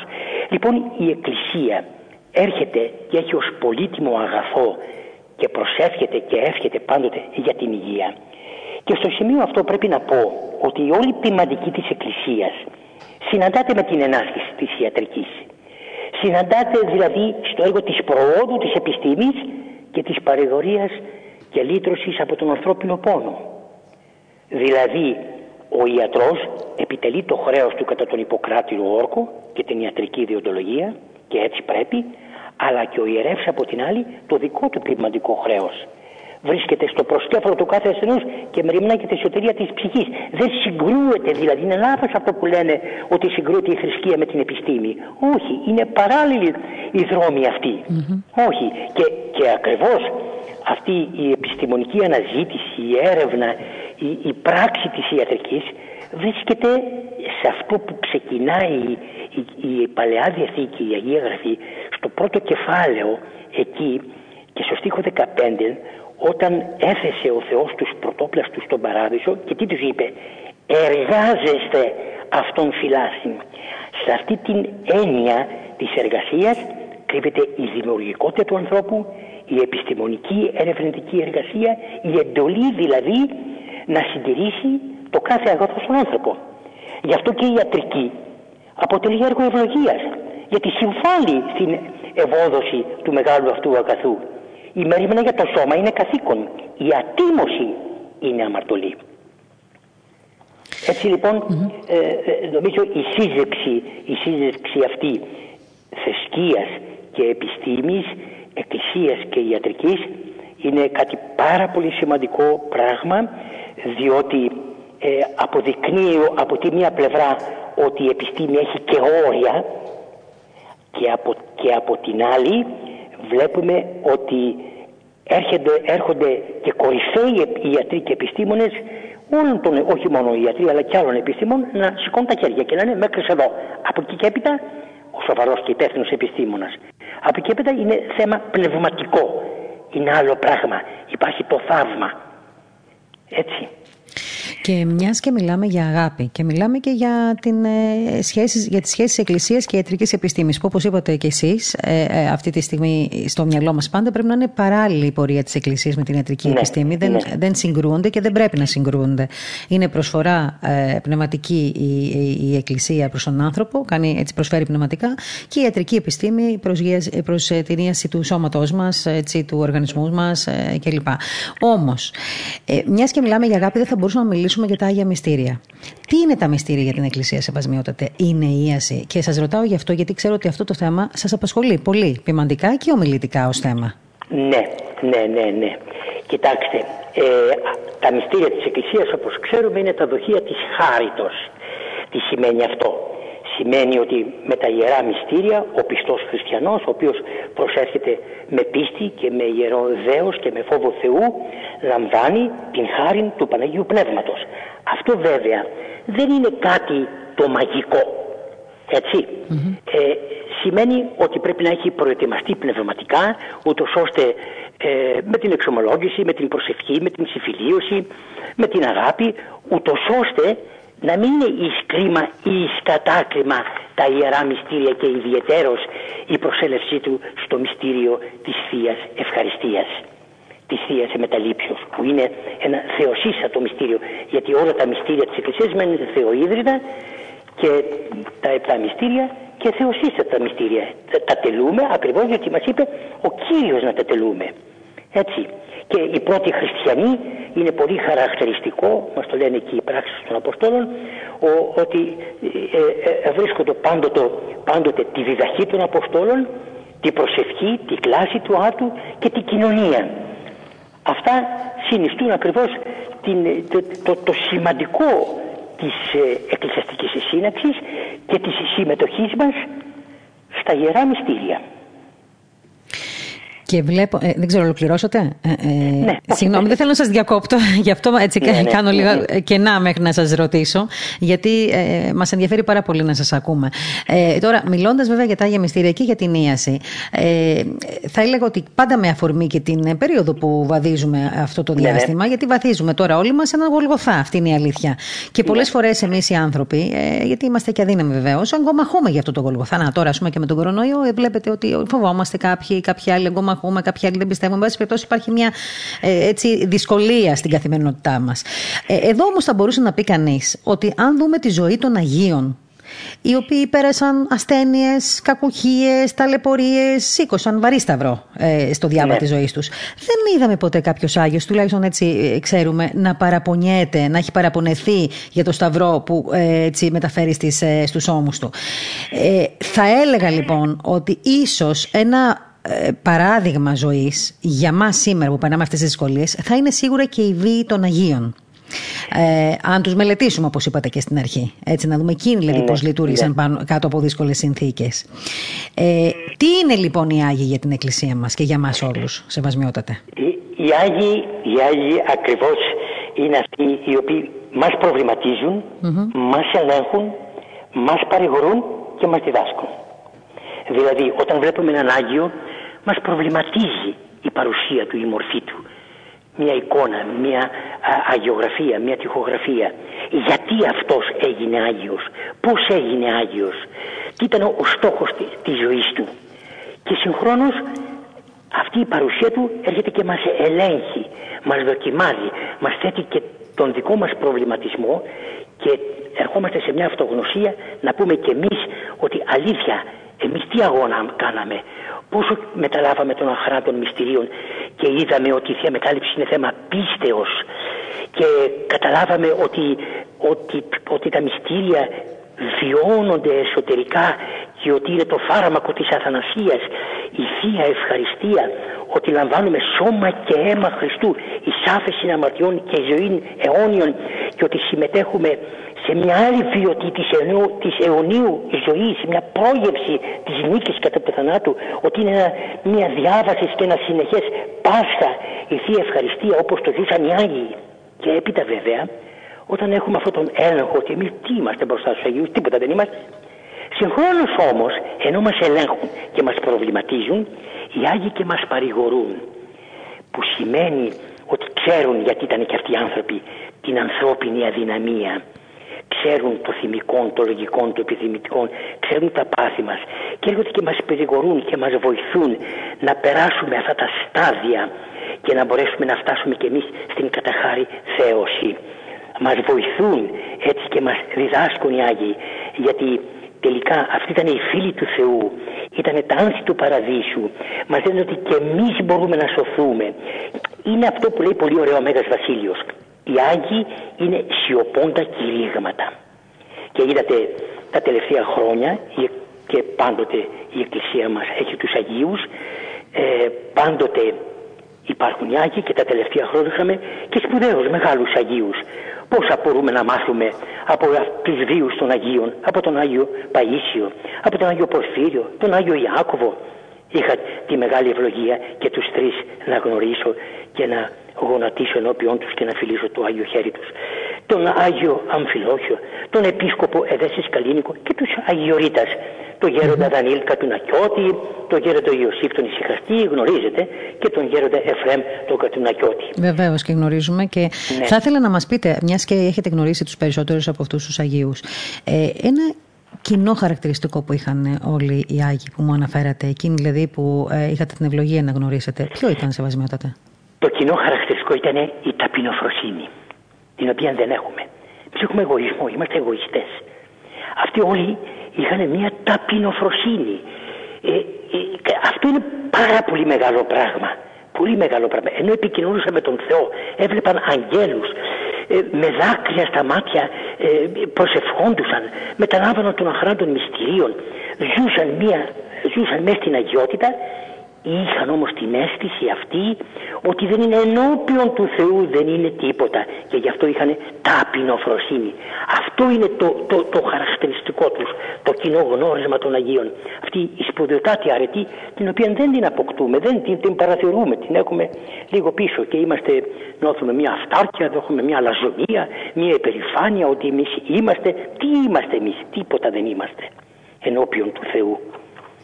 Ναι. Μακάρι να μπορούσαμε όλοι οι άνθρωποι να μιμηθούμε πραγματικά την ταπεινότητα και τη σιωπή αυτών των ε, Αγίων. Αυτό είναι νομίζω ένα χαρακτηριστικό που θα έπρεπε όλοι να το βάλουμε γνώμονα στη ζωή μας και να προσπαθήσουμε να το φτάσουμε. το λέω τώρα ναι. και εγώ από τη δική μου την ναι. πλευρά. Μιας και μιλήσαμε όμως για ταπεινότητα, για ταπεινοφροσύνη, ναι. όπως είπατε κι εσείς. Ένας έτσι μεγάλος Άγιος που ξέρω επίσης ότι ευλαβείστε πολύ ε, και μιας και είναι η φετινή εορτασμή για εκείνον, ε, είναι ο Άγιος Νεκτάριος. Μια αγία μορφή των ημερών μας. Ε, για αυτή, ναι, λοιπόν, ναι, για αυτή τη ναι. μορφή, την Αγία, ε, το μήνυμα, το παράδειγμα, το βίωμα που δίνει στις μέρες μας, θα ήθελα να μας πείτε. Πράγματι τον Άγιο Νεκτάριο τον ευλαβούμε παιδιόθεν και φέτος έχουμε βέβαια τα 100 χρόνια από την κίνησή του. Είναι ένας μεγάλος Άγιος της Εκκλησίας μας.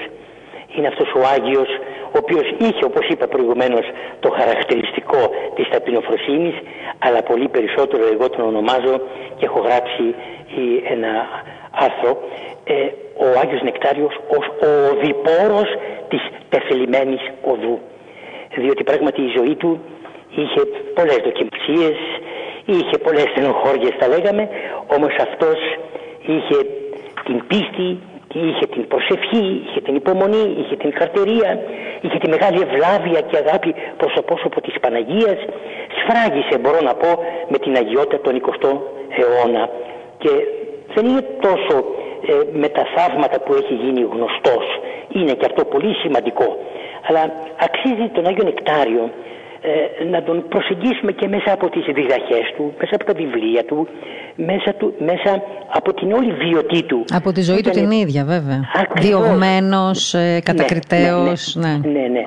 Και, και έτσι θα διδαχθούμε από, από την θέση του ως διευθυντού στη Ριζάριο σχολή που ήταν ε, από την λογιότητά του, από την, ε, ε, αυτή την, την, τη σεβασμή Αγία προσωπικότητα που πραγματικά ε, μυρόβλιζε η προσωπικότητα αυτή και ως άβρα λεπτή ερχόταν μέσα, έρχεται και μέσα στις ψυχές των ανθρώπων όσοι πλησιάζουν τον Άγιο Νεκτάριο. Μεγάλη, μεγάλος Άγιος της Εκκλησίας μας, πολύ μεγάλος Άγιος, ο οποίος είναι και αυτή τη στιγμή και παγκόσμιος Άγιος. Έτσι. Ε, και νομίζω ότι είναι ένα, ένας, ναι, ακριβώς ένας παγκόσμιος Άγιος, ο οποίος ε, θέλω να πω ότι, ε, και νομίζω ότι ε, το ξέρουμε όλοι μας πια, ότι επιδρά, έχει επιδράσει και στην προσωπικότητα πολλών ανθρώπων, ακόμα και σε νέους. γνωρίζω ότι έχετε και μια μακρά κατηχητική εμπειρία εσείς, Σεβασμιότατε, και είχατε ασχοληθεί και με τους τρεις ιεράρχες, κυρίως για την επίδραση της προσωπικότητάς τους στους νέους. Τι θα μπορούσε να προσφέρει ο λόγος και το παράδειγμα των τριών ιεραρχών στη νεολαία σήμερα, που είναι ένα έτσι, πολύ μεγάλο κομμάτι που πρέπει να μας απασχολεί από την κοινωνία μας.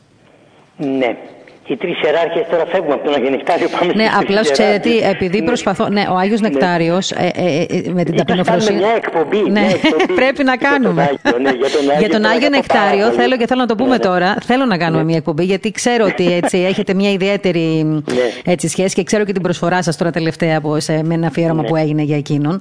Ε, θα κάνουμε όμως μια γιατί έχετε πολλά να μας πείτε για τον Άγιο Νεκτάριο. Κάθε χρόνο πήγαινα στο Αρεπέιο νοσοκομείο ώρα 5 9 Νοεμβρίου και τελούσα την παράκληση του Αγίου. Αυτό δεν το ξέραμε, ας πούμε. Ναι, το, ε, το λέω έτσι, το λέω με την, για να πω κάτι άλλο το λέω. Ναι, ότι στην αρχή όταν πήγα, όταν πήγα, ήταν μόνο οι νοσηλεύτριες, ήταν οι τρεις γιατροί, η πρώτη φορά που ναι. πήγα, τρεις γιατροί και δύο-τρει άλλοι Αυτό μιλάω τώρα εδώ και 15 χρόνια.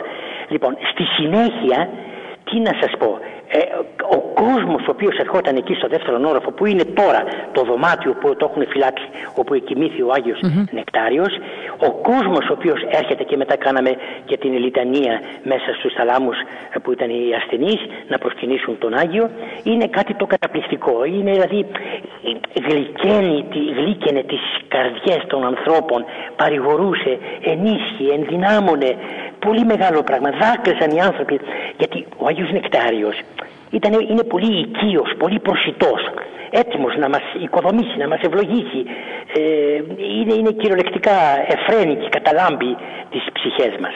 Εν πάση περιπτώσει, ε, ας προχωρήσουμε σε την Όχι, μισό λεπτάκι. Αυτό, πώς, ναι. αυτό πώς είναι, ε, πώς είναι όταν λέτε ο Άγιος Νεκτάριος είναι πιο προσιτός.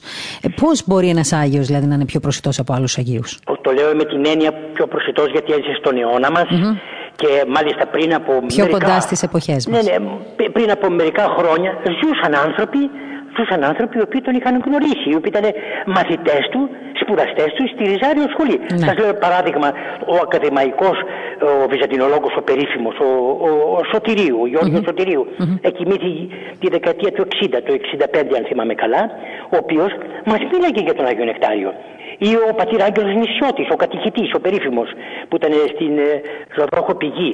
Με, τον είχε επίσης ε, καθηγητή. Ή σας λέω μερικά ονόματα τώρα. Mm-hmm. Ή ο ακαδημαϊκός ο, ο, ο, Μπρατσιώτης, ο Παναγιώτης Μπρατσιώτης, ο καθηγητής της Ολικής Σχολής. Εκοιμήθη το 1982 ο καθηγητής ο Φιλιππίδης μας μίλαγαν για τον Άγιο, τον είχαν ζήσει δηλαδή με αυτή την έννοια λέω Ναι, ήταν πολύ κοντά, ήταν πολύ κοντά ναι, στην ναι, ναι. εποχή μας, γι' αυτό ναι, το λέω. εποχή μας. Αλλά νομίζω όμως ότι και όσοι έχουν διαβάσει τον ε, βίο του Αγίου Νεκταρίου, που είναι πολλοί κόσμος ο οποίος τον έχει διαβάσει, δεν έχει μείνει ασυγκίνητος από την, ε, όχι μόνο από την ταπεινοφροσύνη του και από τη σιωπή του. Δηλαδή για όλα όσα τον κατηγορούσαν, ε, ποτέ δεν απαντούσε ο ίδιος, αλλά πάντα έκανε το σήμα της σιωπής και έδειχνε το Θεό. Τα άφηνε όλα στα χέρια του Θεού. Έτσι, ακριβώς, ναι, ακριβώς. Θα μιλήσει ο ουρανός, έλεγε. Και έδειχνε απάνω. Όταν του έλεγαν οι μοναχές, Μα πέστε κάτι, σας κατηγορούν, πέστε κάτι. Σήκωνε το άγιο χέρι του. Ε, μιλάει ο ουρανός. Θα μιλήσει ο ουρανός. Είναι χαρακτηριστικά αυτά. Εν πάση περιπτώσει, έρχομαι τώρα στους τρεις ιεράρχες που είπατε. Πράγματι, οι τρεις ιεράρχες, ακριβώς επειδή ήταν μορφωμένοι, πεπαιδευμένοι, και την κλασική παιδεία και την χριστιανική μπορούν να δώσουν πάρα πολλά στην νεότητα. Αλλά το πρόβλημα ποιο είναι; Ότι χρειάζεται μια προσέγγιση των τριών ιεραρχών. Κοιτάξτε, ο Μέγας Βασίλειος παραδείγματος χάρη έχει γράψει αυτό το θαυμάσιο έργο προς τους νέους όπως άνοιξε ελληνικών ωφελήτων λόγων. Έχει γράψει ε, πάρα πολλά συγγράμματα τα οποία μπορούν να βοηθήσουν και να στηρίξουν και μάλιστα είναι πολύ χαρακτηριστικό αυτό που έλεγε ο ο, Άγιο, ο Μέγας ότι για την αγωγή δηλαδή, για την όλη αγωγή, ότι εγώ λέει ό,τι έμαθα λέει από την μητέρα μου και από τη γιαγιά μου, αυτά λέει τα κράτησα και αυτά τα, τα, τα τελειοποίησα. Είναι εκπαιδός λέει έλαβον έννοιαν περί Θεού παρά της μακαρίας μητρός μου και της μάμης μου της μακρίνας αυτήν λέει την έννοιαν και την παιδείαν την ύφξησα και την έχω μαζί μου και τη συμπλήρωσα που μου έχει παραδοθεί. Τι ωραία πράγματα. Και βέβαια ο έτερος ο Ιερός Χρυσόστομος είναι εκείνος ο οποίος μίλησε για την αγωγή των νέων, είναι εκείνος ο οποίος κατεξοχήν είπε ότι ε, πρέπει πολύ νωρίς να γίνεται η αγωγή όταν είναι εύπλαστος η ψυχή των ε, νέων και σαν καιρή λέει είναι η ψυχή και πρέπει πολύ γρήγορα να ε, ε, επέρχεται η παιδαγωγία. Λέει και κάτι πολύ χαρακτηριστικό ότι να ξέρουν όλοι οι παιδαγωγοί, όλοι οι γονείς, όλοι όσοι οι κατηχητές, οι ομαδάρχες, όλοι ότι η ψυχή του παιδίου είναι λέει τιμιωτέρα παντός χρυσίου. Είναι πάρα πολύ σημαντικό αυτό το πράγμα. Και το μεγάλο ζήτημα είναι ότι πόσο σήμερα ε, βοηθάμε τα παιδιά να πλησιάσουν και τους τρεις ιεράρχας και να καταλάβουν τι μεγάλο θησαυρό έχουν και οι τρεις τους. Και δεν είναι τυχαίο το ότι το 1841 ε, καθιερώθηκε η εορτή των τριών αρχών ως εορτή της παιδειας και των γραμμάτων τότε. Διότι οι τρεις ιεράρχες δεν ήταν απλώς εκείνοι οι οποίοι μίλαγαν για πράγματα μόνο θρησκευτικά αλλά βοηθούσαν πέρα από τα θρησκευτικά να αποκτήσουν μια ολοκληρωμένη προσωπικότητα οι άνθρωποι, ο άνθρωπος. Μιλάγανε δηλαδή και για γνώση και για ήθος και για αρετή. Κάνανε αυτό το συνδυασμό. Και αυτό είναι πάρα πολύ σημαντικό. Χαρακτηριστικά τα οποία σήμερα ε, έτσι είμαστε πολύ κοντά στο να τα χάσουμε και σπάνια μιλάνε πια γι' αυτό. Μόνο, μένουμε μόνο στη γνωση Τα σχολεία μας μένουν μόνο στη γνώση, μα δεν αρκεί αυτό. Πρέπει να, να προχωρήσουμε και στο ήθος και στην, και στην όλη αγωγή. Έτσι δεν είναι. Βέβαια, έτσι είναι και αυτό νομίζω ότι πρέπει να γίνεται από τα σχολεία. Καλά, από την οικογένεια 100% αλλά και από τα σχολεία περισσότερο. Δηλαδή και οι ναι, δάσκαλοι ναι. ίσως πρέπει. Αλλά βλέπετε όμως τώρα ότι υπάρχει μια έτσι διαφορετική άποψη μεταξύ των δασκάλων και πάντα ο τρόπος που γίνεται, γίνεται η διδασκαλία και με τα, ο τρόπος με τον οποίο έτσι προσπαθούν να γαλουχίσουν συνειδήσεις και ανθρώπους είναι τελείως διαφορετικός ανάμεσα στους εκπαιδευτικούς και αυτό είναι ένα πολύ μεγάλο πρόβλημα. Οπότε θεωρώ, ίσως και δεν ξέρω αν συμφωνείτε κι εσείς, ότι πρέπει να γίνεται πολλή δουλειά καταρχήν από το σπίτι, πριν το παιδί φύγει από το σπίτι για να βγει στα θρανία. Σεβασμιότατα. Ναι.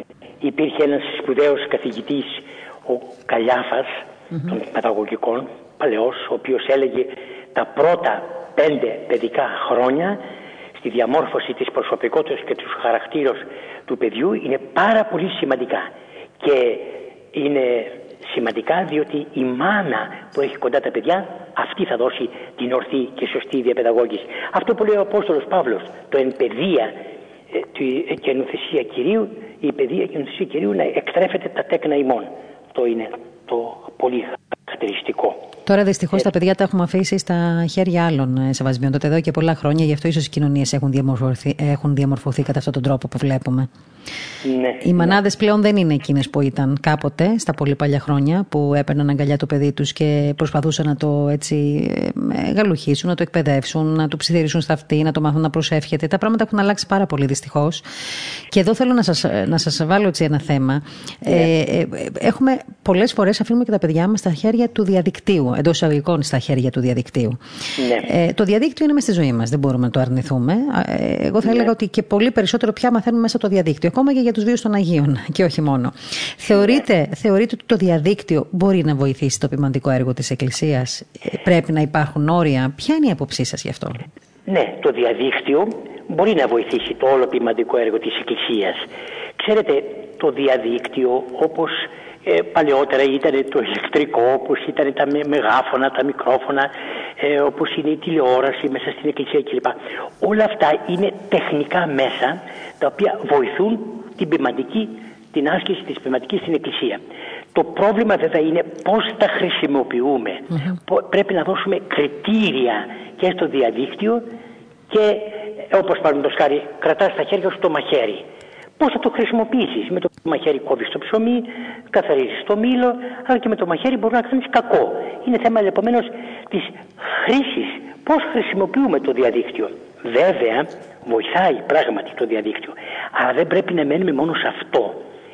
Θέλω να πω κάτι εδώ στο σημείο αυτό. Μάλιστα. Είπατε προηγουμένως ότι για το βίο, το χάρη του ιερού Χρυσοστόμου, ανοίγουμε το διαδίκτυο και βρίσκουμε αμέσως το βίο. Αυτού όμως έρχεται σε μια αντίθεση με αυτό που ονομάζουμε βιβλίο. Δηλαδή το διαδίκτυο δεν πρέπει να αντικαταστήσει το βιβλίο από τα χέρια μας. Είναι κακό πράγμα αυτό να αφήσουμε το βιβλίο σε μια βιβλιοθήκη κλεισμένο ε, με τη σκόνη, όχι. Αλλά πρέπει το βιβλίο το οποίο ακονίζει το μυαλό, δημιουργεί κριτικό πνεύμα να είναι πάντοτε μπροστά μας. Είναι τεράστια η διαφορά του βιβλίου με το διαδίκτυο. θεωρείτε ότι συνεχίζει να είναι το πιο ισχυρό εφόδιο; Βέβαια, βέβαια. Διότι ακονίζει το μυαλό μας. Αποκτούμε, ε, αποκτούμε άλλη διάσταση της όλης μας αγωγής και της όλης μας διανόησης με, με το βιβλίο. Είναι πάρα πολύ σημαντικό το βιβλίο Οπότε και οι, οι νέοι σεβασμιότατε θεωρείται ότι ασχέτως αν θα πρέπει να ενημερώνονται έτσι από το διαδίκτυο και να σερφάρουν όπως ε, θα λέγαμε στην έτσι, ναι, καθομιλουμένη, ναι. πάντα το βιβλίο θα πρέπει να είναι εκ δεξιών τους. Βέβαια, βέβαια, βέβαια. Και τα λεξικά. Και τα λεξικά. Ε, αυτό, ε, μία, πολλές, εδώ τώρα γίνεται μια κακο, κακοποίηση της ελληνικής γλώσσας με όλα αυτά πολλές φορές που είναι μέσα στο, στις κακές και πολλές φορές ε, αλλοιώσεις φράσεων, λέξεων και μεταφράσεις. Δεν θα πρέπει να βλέπουμε δίπλα μας, να συμβουλευόμαστε τα λεξικά μας, ε, που είναι αυτή η καταπληκτική ελληνική γλώσσα χιλιάδων ετών που έχουμε ε, για να βοηθηθούμε ούτως ώστε και μια σωστή σύνταξη να έχουμε και μια, ένα σωστό λέγειν, μια ομιλία σωστή Και όλα αυτά βέβαια θα βοηθηθούμε από μέσα από το βιβλίο. Δεν μας βοηθάει πάντα το διαδίκτυο. Και πόσο σημαντικό πράγμα είναι κανείς να ψάχνει όχι τόσο στο διαδίκτυο όσο μέσα στα βιβλία. Εγώ είμαι υπέρ της απόψεως ότι ναι, το διαδίκτυο βοηθάει στο ποιηματικό έργο της Εκκλησίας με τα μεγίστης προσοχής βεβαίως και διακρίσεως αλλά μην παραλείψουμε το βιβλίο, την αξία του βιβλίου. Ε, οι νέοι πόσο εύκολα μπορεί να ε, κάνουν αποδεκτό, πιστεύετε, αυτό που λέτε εσείς, πόσο εύκολα μπορούν να το κατανοήσουν; είναι θέμα παιδείας. Είναι θέμα παιδείας. Και μάλιστα θυμάμαι έλεγε ε, κάποιος ότι αν έχεις λέει ένα κήπο και μια βιβλιοθήκη ε, τότε έχεις όλα όσα σου χρειάζονται. Όντως, έχετε δίκιο σε αυτό. Ναι, Αυτό που ναι, το έλεγε το ναι, είχε δίκιο απόλυτο. Ε, έχετε κι εσείς έτσι ποιμαντική έγνοια για τους νέους ανθρώπους. Αυτό είναι αλήθεια, το βλέπουμε. Και για τους νέους στη Μητρόπολη σας, η οποία ως ύπεθρος θα έλεγα έχει έτσι ιδιαίτερες ανάγκες και ιδιαιτερότητες, ε, σεβασμιότατε. Ναι, βεβαίως. Αυτό το διάστημα έτσι, που περνάμε όλοι δύσκολα, θα λέγαμε, με νέες ναι. συνθήκες πλέον, ε, μια άλλη καθημερινότητα από αυτή που είχαμε συνηθίσει. Εσείς πώς την διαχειριστήκατε αυτή τη νέα τάξη πραγμάτων; Ναι, ναι, ακριβώς τώρα, να, τώρα σε αυτή τη δυσκολία που έχουμε είναι το διαδικτυο Που έχουμε στο YouTube διάφορες ομιλίες μου, που κάνουμε τις ανακοινώσεις μας, ε, που προσπαθούμε ε, μέσω του διαδικτύου να βοηθήσουμε τα παιδιά. Και όχι μόνο εγώ, δηλαδή και άλλες Μητροπόλεις. Έτσι βοηθάμε σήμερα τη νεότητα. Εγώ βέβαια έκανα και μία έτσι όλο, έχω ένα ποιηματικό πρόγραμμα για τη νεότητα Α, και γενικότερα για τους ναι. ανθρώπους. Ε, έβαλα τα εξής προγράμματα. Το πρώτο μου ποιηματικό πρόγραμμα ήταν, ε, είχε το σύνθημα κάθε σπίτι και εικόνα. Δηλαδή σε κάθε σπίτι να υπάρχει και μία εικόνα. Όπως είπα, είδατε προηγουμένως που σας είπα η παρουσία των Αγίων. Ναι, Πολύ μεγάλο πράγμα αυτό. Κάθε ένας να έχει την εικόνα του. Το παιδί, το λένε Δημήτρη, να έχει τον Άγιο Δημήτριο. Το, τη, τη, λένε Κατερίνη, να έχει την Πάση Αγία Κατερίνη. Είναι πάρα πολύ σημαντικό αυτό. Μιλάει η εικόνα. Έτσι. Το πρώτο λοιπόν, η πρώτη μου προσπάθεια ήταν σε κάθε σπίτι να υπάρχει μία εικόνα. Το δεύτερο μου πρόγραμμα και προς την νεότητα ήταν η Αγία Γραφή στα χέρια των παιδιών. Ήτανε, ε, προσπάθησα να μαζέψω, να συγκεντρώσω πολλές, πολλά τέτοια βιβλία, κείμενα, την Αγία Γραφή, η οποία ήταν το αρχαίο κείμενο και η μετάφραση δίπλα και πήγα σε όλα τα σχολεία και έκανα αυτή την προσπάθεια. Μίλησα για την αξία και της σπουδαιότητα και τη σημασία ε, της Αγίας Γραφής του Ιωνίου βιβλίου και στη συνέχεια μοίρασα στα παιδιά, ένα-ένα παιδί, τους μοίρασα την, τη μοίρασα την Αγία Γραφή. Αυτό είναι κάτι πάρα σημαντικό. Να διαβάζουν τα παιδιά. Και τους έλεγα, όχι όλη, όχι όλη την Αγία Γραφή έτσι, με, με, με ονομιάς. Θα διαβάσετε μία από ημέρα, λίγο καθημερινά. Ναι, ε, από λίγο καθημερινά. Σήμερα διαβάσεις αυτό το, αυτό, το, αυτό το κεφάλαιο. Εσύ θα διαβάσεις εκείνο, εσύ το άλλο. Ένα τρίτο, μια τρίτη προσπάθεια στο ποιηματικό αυτό πρόγραμμα ήταν το εγκόλπιο της Θείας Λειτουργίας. Μοίρασα σε όλα τα παιδιά το εγκόλπιο της Θείας Λειτουργίας. Πάλι το αρχαίο κείμενο και η μετάφραση. Και αυτό να το έχουν μπροστά τους, να δουν. Γιατί σήμερα τα παιδιά ακριβώς επειδή δεν ξέρουν αρχαία ελληνικά και έχουν μια δυσκολία, λέει ο ιερεύς, ειρήνη πάση. Ρώτησα κάποτε ένα παιδί, ειρήνη πάση τι σημαίνει, και δεν ήξερα να σας πει. Ειρήνη, ναι, το ειρήνη το ξέρω. Το πάση δεν το ξέρω. Πού να το ξέρω. Πολλά τέτοια. Και έτσι λοιπόν έχουμε το εγκόλπι. Καλά, σεβασμιότατε εδώ δεν ξέρουμε οι δημοσιογράφοι που βγαίνουμε στην τηλεόραση κάθε μέρα και στα ραδιόφωνα και μιλάμε. Ε, καμιά φορά και ασχολούμαστε και με θέματα της Εκκλησίας και δεν ξέρουμε να εκφραστούμε με όρου ναι. που καταλάβατε. Ναι. Υπάρχει μια γενικότερη φτώχεια στην παιδεία που ενδεχομένως ναι, αφορά σε ναι, θέματα ναι. της Εκκλησίας μας. Δυστυχώς. Δυστυχώς. Και αυτό είναι που είπατε πριν, ότι φταίει η εκπαίδευση κυρίως. Έτσι και το τέταρτο, το τέταρτο, η τέταρτη προσπάθεια ήταν επειδή, επειδή υπήρχε μια ε, δυσκολία με όσα ακούνε σχετικά με τη Θεία Μετάληψη, τη Θεία Κοινωνία, εγώ ε, ενήργησα διαφορετικά. Ε, μοίρασα την ακολουθία της Θείας Μεταλήψεως που τα λέει όλα που λέει τι είναι η Θεία Μετάληψης; Ότι δεν είναι ψωμί και κρασί, ότι είναι σώμα και αίμα Χριστού, ότι είναι φάρμακο αθανασία, ότι ο Χριστός ούτε μολύνει ούτε μολύνεται και ότι είναι η σάφηση αμαρτιών και η ζωή την αιώνιων και έδωσα την ακολουθία της Θείας Μεταλήψεως. Αυτό είχε πολύ μεγάλη επίγηση. Πολύ σημαντικό αυτό το πράγμα. Ναι, ήθελα να σας ρωτήσω πώς αποδέχθηκαν αυτή την κίνησή σας οι νέοι, οι Αυτή την αποδέχθηκαν με τα μεγάλης χαράς. Αυτό είναι το πρόβλημα. Μερικές φορές διστάζουμε και λέμε πώς θα το δεχθεί, πώς θα μιλήσουμε. Και... Κοιτάξτε, ο Θεός βοηθάει. Προχωρήσουμε εμείς. Βοηθάει ο Θεός. Έτσι. Και εμείς ε, να ξέρουμε το εξής, ότι να ρίχνουμε τον καλό το σπόρο ελεύθερα, όχι με βεβαιασμένες κινήσεις, ελεύθερα. Και ο σπόρος όταν μπαίνει μέσα στις ψυχές, ιδίως των νέων ανθρώπων, δεν ξέρουμε πότε θα καρποφορήσει, πότε θα βλαστήσει και θα φέρει τον καρπόν. Κάνε εσύ το, το γερό σου καθήκον, κάνε να ξυπνήσει η πίστη μέσα στις ψυχές και δεν ξέρουμε. Έτσι. Και αυτό θα έλεγαν ε, ότι είναι και ένα έτσι μεγάλο μήνυμα αισιόδοξο από πλευρά σας προς το ακροτήριο που μας ναι, ακούει αυτή τη ναι. στιγμή και για όσους ναι. έχουν παιδιά, μάλιστα, ότι υπάρχουν και άλλες λύσεις να μπορέσουμε να προσεγγίσουμε. Και μάλιστα υπάρχει εδώ, εδώ που είναι ε, η Νότιος Πελοπόννησος και είμαστε στο άκρο της, ε, της Ελλάδος ε, ενώ της, ε, ε από πλευράς της ε, όχι της νιωσιωτικής έτσι. Ε, ε, υπάρχει μια περιοχή που λέγεται Άλικα, ένα χωριό δηλαδή, όπου εκεί ήταν τρία παιδάκια στο δημοτικό σχολείο. Και μου είπαν, ε, σεβασμιότατε, πού να πάτε τώρα κάτω εκεί και λοιπά, μου λέγανε εδώ. Επότε είπα εγώ, όχι, θα πάω για αυτά τα τρία παιδάκια. Και πήγα πράγματι εκεί στο δημοτικό σχολείο που ήταν μια δασκάλα, τρία παιδάκια.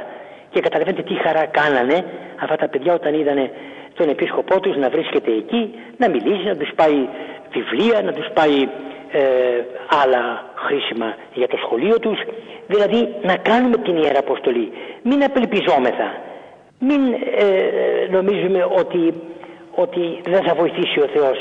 Ο Θεός βοηθάει η Θεία Πρόνοια ε, που βοηθάει εδώ τα, τα, τα, τα μικρά άνθη του αγρού και τα ελάχιστα έντονα και τα μικρά πετεινά του ουρανού και δεν θα φροντίσει ε, για τον άνθρωπο όταν, ε, όταν εμείς έχουμε σαν σύνθημά μας της αγαπώση των Θεών πάντα συνεργεί εις αγαθών και σε τέτοιες ώρες ακριβώς πρέπει να δίνουμε την ελπίδα με την προσευχή, με τη δύναμη της ψυχής μας να μιλήσουμε για αυτά τα τρία παιδάκια, γιατί όχι. Και να σας πω και ένα άλλο επίσης που δείχνει βέβαια και την νοοτροπία εδώ της Μάνης. Κάποτε επειδή μιλάμε για νεότητα θα κάναμε κάποιο γιορτή για την άλωση του Κωνσταντινούπολεως. Και ανέθεσε ο, ο δάσκαλος ε, να κάνουν τα παιδιά σε ένα σκέτς για την άλωση το ιστορικό εκείνο το χρονικό του Φρατζή, ξέρετε, που μιλάει για την άλωση του ναι, ναι, Κωνσταντινούπολεως ναι, και αυτόν τον διάλογο του τελευταίου αυτοκράτορα του Κωνσταντίνου Παλαιολόγου με τον Πορθητή που γίνεται ένας διάλογος για να του παραδώσει την πόλη και ε, που είπε τελικά ο Κωνσταντίνος ο Παλαιολόγος αυτό το γνωστό που του απήντησε του, στις προτάσεις του Μάμετ που του είπε πάντες αυτοπροαιρέτως αποθανούμεθα και ου φυσόμεθα τη ζωή Σιμών. Έπρεπε λοιπόν κάποιο από τα παιδιά, ένα παιδί να κάνει τον Κωνσταντίνο Παλαιολόγο και ένα άλλο παιδί να κάνει τον Πορθετή. Περάσαν οι μέρες, λέω κύριε καθηγητά τι έγινε, λέω δεν θα γίνει το σκέτς. Μου λέει δεν θα γίνει το σκέτς. Λέω γιατί. Δεν βρέθηκε κανένας μαθητής κάνει τον πορθητή. Κανένα δεν βρέθηκε να κάνει τον Μωάμεθ. και έτσι δεν έγινε. Καταλάβατε, είναι, είναι βέβαια χαρακτηριστικό της Μάνης ναι. ότι πάντοτε η Μάνη ήταν, ξέρετε, η Μάνη δεν δέχθηκε εδώ Τούρκους, δεν ήρθε, δεν πάτησε πόδι Τούρκου εδώ. Mm. Γι' αυτό και το σύνθημα της Μάνης δεν είναι ελευθερία ή θάνατος, γιατί αυτοί θα να, να, να ελευθερωθούν. Δεν ήταν ποτέ υποδουλωμένοι, είναι αδούλωτοι. Και το σύνθημα της Μάνης είναι όχι η ελευθερία η θάνατος, αλλά νίκη η ναι. θάνατος. Καταλαβαίνετε. Έτσι, και η, Μάνη είναι μια ιστορική περιοχή που, ξέρετε, ε, θα, θα έρθουμε όταν τελειώσουν έτσι όλα τα προβλήματα και θα μπορούμε να ανταμώσουμε. Με τα να κάνουμε μια τηλεοπτική συνέντευξη, να πούμε έτσι και περισσότερα και για τη Μάνη, η οποία έτσι, έχει μεγάλη ιστορία. Ε, ναι, ναι. Και για τον ναι. εθναρχικό ρόλο της Εκκλησίας μας που βοήθησε το γένος. Για τις εμπειρίες που έχετε κι εσείς από όλα αυτά που μας είπατε, γιατί είναι πολλές και πάντα ο ραδιοφωνικός ε, χρόνος είναι αμήλικτο. Ναι, ε, εγώ θα κρατήσω. όχι, όχι, καθόλου, καθόλου. Να μην το λέτε αυτό καθόλου. Εμείς με χαρά σας δώσαμε αυτό το χρόνο και θα θέλαμε να υπάρχει περισσότερος. Αυτό που θέλω εγώ τώρα, έτσι κλείνοντας αυτή τη ε, ναι, συζήτηση που ναι. είχαμε. Ε, έρχονται Χριστούγεννα, μας είπατε πάρα πολλά και για τα πνευματικά εφόδια που μπορούμε να έχουμε και που η Εκκλησία μας, δόξει το Θεό, τα, ε, πλούσια μας τα δίνει. Φτάνει να είμαστε δεκτικοί και να ανοίγουμε τις αγκάλες μας, να τα δεχόμαστε και να τα κατανοούμε και να τα κάνουμε καθημερινότητά μας. Άρα λοιπόν με πνευματικά εφόδια καταρχήν, με, έτσι, με, τα, με ταπεινότητα και εμείς στη ζωή μας, ε, να μιμηθούμε λίγο τους Αγίους, ε, να ακολουθήσουμε έτσι και τα χνάρια αυτών των Αγίων των ημερών και όχι μόνο, ναι, και των σύγχρονων ναι. και των ε, παλαιότερων Αγίων, αλλά κυρίως να ακούσουμε λίγο και τον πνευματικό λόγο. Να σταματήσουμε να θεωρούμε την Εκκλησία του είναι γραφική. Η Εκκλησία είναι μπροστά σε πολλά. Ε, ε, ούτε, έτσι δεν είναι; ούτε σκοταδιστική, ούτε πιστοδρομική, ούτε όλα αυτά τα, τα διάφορα φλιναθήματα τα οποία ακούγονται τώρα από αδαΐση. Έτσι είναι. Και θα ήθελα έτσι κλείνοντας τώρα να μου βάλετε και έναν επίλογο ωραίο, γιατί έρχονται και Χριστούγεννα σε λίγο. Ναι, ναι, ναι, ναι Για τον ναι. κόσμο που σας ακούει και θέλω να σας πω τώρα, και αυτό δεν θέλω να το παρεξηγήσουν οι προ... προηγούμενοι καλεσμένοι μου. Σήμερα η εκπομπή έχει πολύ κόσμο που σας ακούει, να ξέρετε. Έτσι, πήραμε πολύ, πολύ κόσμο μαζί μας σήμερα στη συζήτηση αυτή και σας ευχαριστώ πολύ έτσι, για αυτή την, ε, την πολύ. επαφή. Ναι, ναι. Λοιπόν, κλείνουμε με ένα δικό σας επίλογο για τις μέρες που έρχονται. Είμαστε εν ώψη της μεγάλης αυτής εορτής της γεννήσεως του Χριστού που ο Ιερός Χρυσόστομος την ονομάζει Μητρόπολη των Εορτών. Ο Μέγας Βασίλειος την λέει γενέθλιο ημέρα της ανθρωπότητος και ο θεολόγος ο Γρηγόριος, επειδή μιλήσαμε για τους τρεις εράδγας, ε, την ονομάζει εορτή της αναδημιουργίας. Πρέπει να πω λοιπόν ότι η σάρκωση του και λόγου του Θεού, η ενανθρώπιση του Σωτήρου Σιμώνης του Χριστού έφερε μια τομή στην ιστορία της ανθρωπότητος. Έτσι έχουμε την προ-Χριστού εποχή και τη μετά-Χριστόν εποχή. Το θέμα είναι να μην είμαστε προ-Χριστού, αλλά να ζούμε την μετά-Χριστόν ζωή μας. Δηλαδή την ιστορία που γράφει το Ιερό Ευαγγέλιο. Η νύχτα της απόγνωσης, της εδωλατρίας, της σύγχυσης και της απεσιοδοξίας και της απελπισίας τους σκότους έχει περάσει. Ο γεννηθής Χριστός είναι μαζί μας αυτό σημαίνει Εμμανουήλ, με θυμόν ο θεος Το αγγελικό μήνυμα προς τους θυμένες ποιο ήτανε το αγγελικό μήνυμα; Μην φοβήστε, η δούγαρ Ευαγγελίζω μην χαράν μεγάλην. Ο της έστε παντή το λαό ότι ετέχθη ημίν για σας σήμερα ο σωτήρ, ως εστί Χριστός Κύριος. Επομένως αυτό το ασύλληπτο γεγονός της σαρκώσεως, της ενανθρωπίσεως που μας θεώνει, της θείας εγκαταβάσεως, καλούμεθα και φέτος με τις μικρές μας δυνάμεις το ιερό και το μυστήριο να το προσεγγίσουμε. Άραγε διαθέτουμε την πίστη στο Χριστό μας ή θα μείνουμε στην άρνηση και στην απιστία. Οι άγγελοι, οι ποιμένες, οι μάγοι προσκύνησαν. Εμείς εύχομαι να προσκυνήσουμε. Σας ευχαριστούμε πάρα πολύ, Σεβασμιότατε, που ήσασταν μαζί Εγώ σας ευχαριστώ πάρα πολύ, κύριε Γεχνάκη. Και καλή αντάμωση να ευχηθείτε. Καλά, καλά, καλά και ευλογημένα χριστιανικά Χριστούγεννα. Να είστε καλά, την ευχή σας. Καλή δύναμη. Την ευχή. Καλά, ευχαριστώ πολύ. Ήταν λοιπόν ο Σεβασμιότατος Μητροπολίτης Μάνης, ο κύριος Χρυσόστομος. Σας ευχαριστούμε πάρα πολύ όλους σας που ήσασταν κοντά μας και σήμερα ήσασταν πραγματικά πάρα πάρα πάρα πολύ. Και αυτό είναι πολύ αισιόδοξο γιατί χρειαζόμαστε αυτή την παρέα να μεγαλώνει καθημερινά. Βλέπετε, ε, αυτή η εκπομπή δίνει την ευκαιρία έτσι σε πολλούς από εμάς να ακούσουμε ε, ε, ε, λόγια από ανθρώπους που δεν τους ακούμε συχνά. Αυτό λοιπόν είναι το στοίχημα αυτής της εκπομπής και θέλω να σας ευχαριστήσω που κάθε μέρα εξαιτίας σας μεγαλώνει αυτή η δυναμική της ζωντανής μας εκπομπής. Ήταν λοιπόν η εκπομπή επικαιρότητα στο ραδιόφωνο της Πεμπτουσίας. Εσύ φτάσαμε μέχρι και τις 3 και 25 για άλλη μια φορά. Η εκπομπή νομίζω πρέπει να αλλάξει, να μην λέγεται 2 με 3, να λέγεται 2 με 3 και μισή. Λοιπόν, σας ευχαριστώ πολύ που ήσασταν κοντά μας. Στον ήχο ήταν ο Κώστας Ταλιαδόρο, στην επιμέλεια της εκπομπής η Ελένη Ξανθάκη και στο μικρόφωνο η Μαρία Γιαχνάκη. Καλό και ευλογημένο απόγευμα. Ραντεβού αύριο το μεσημέρι is there.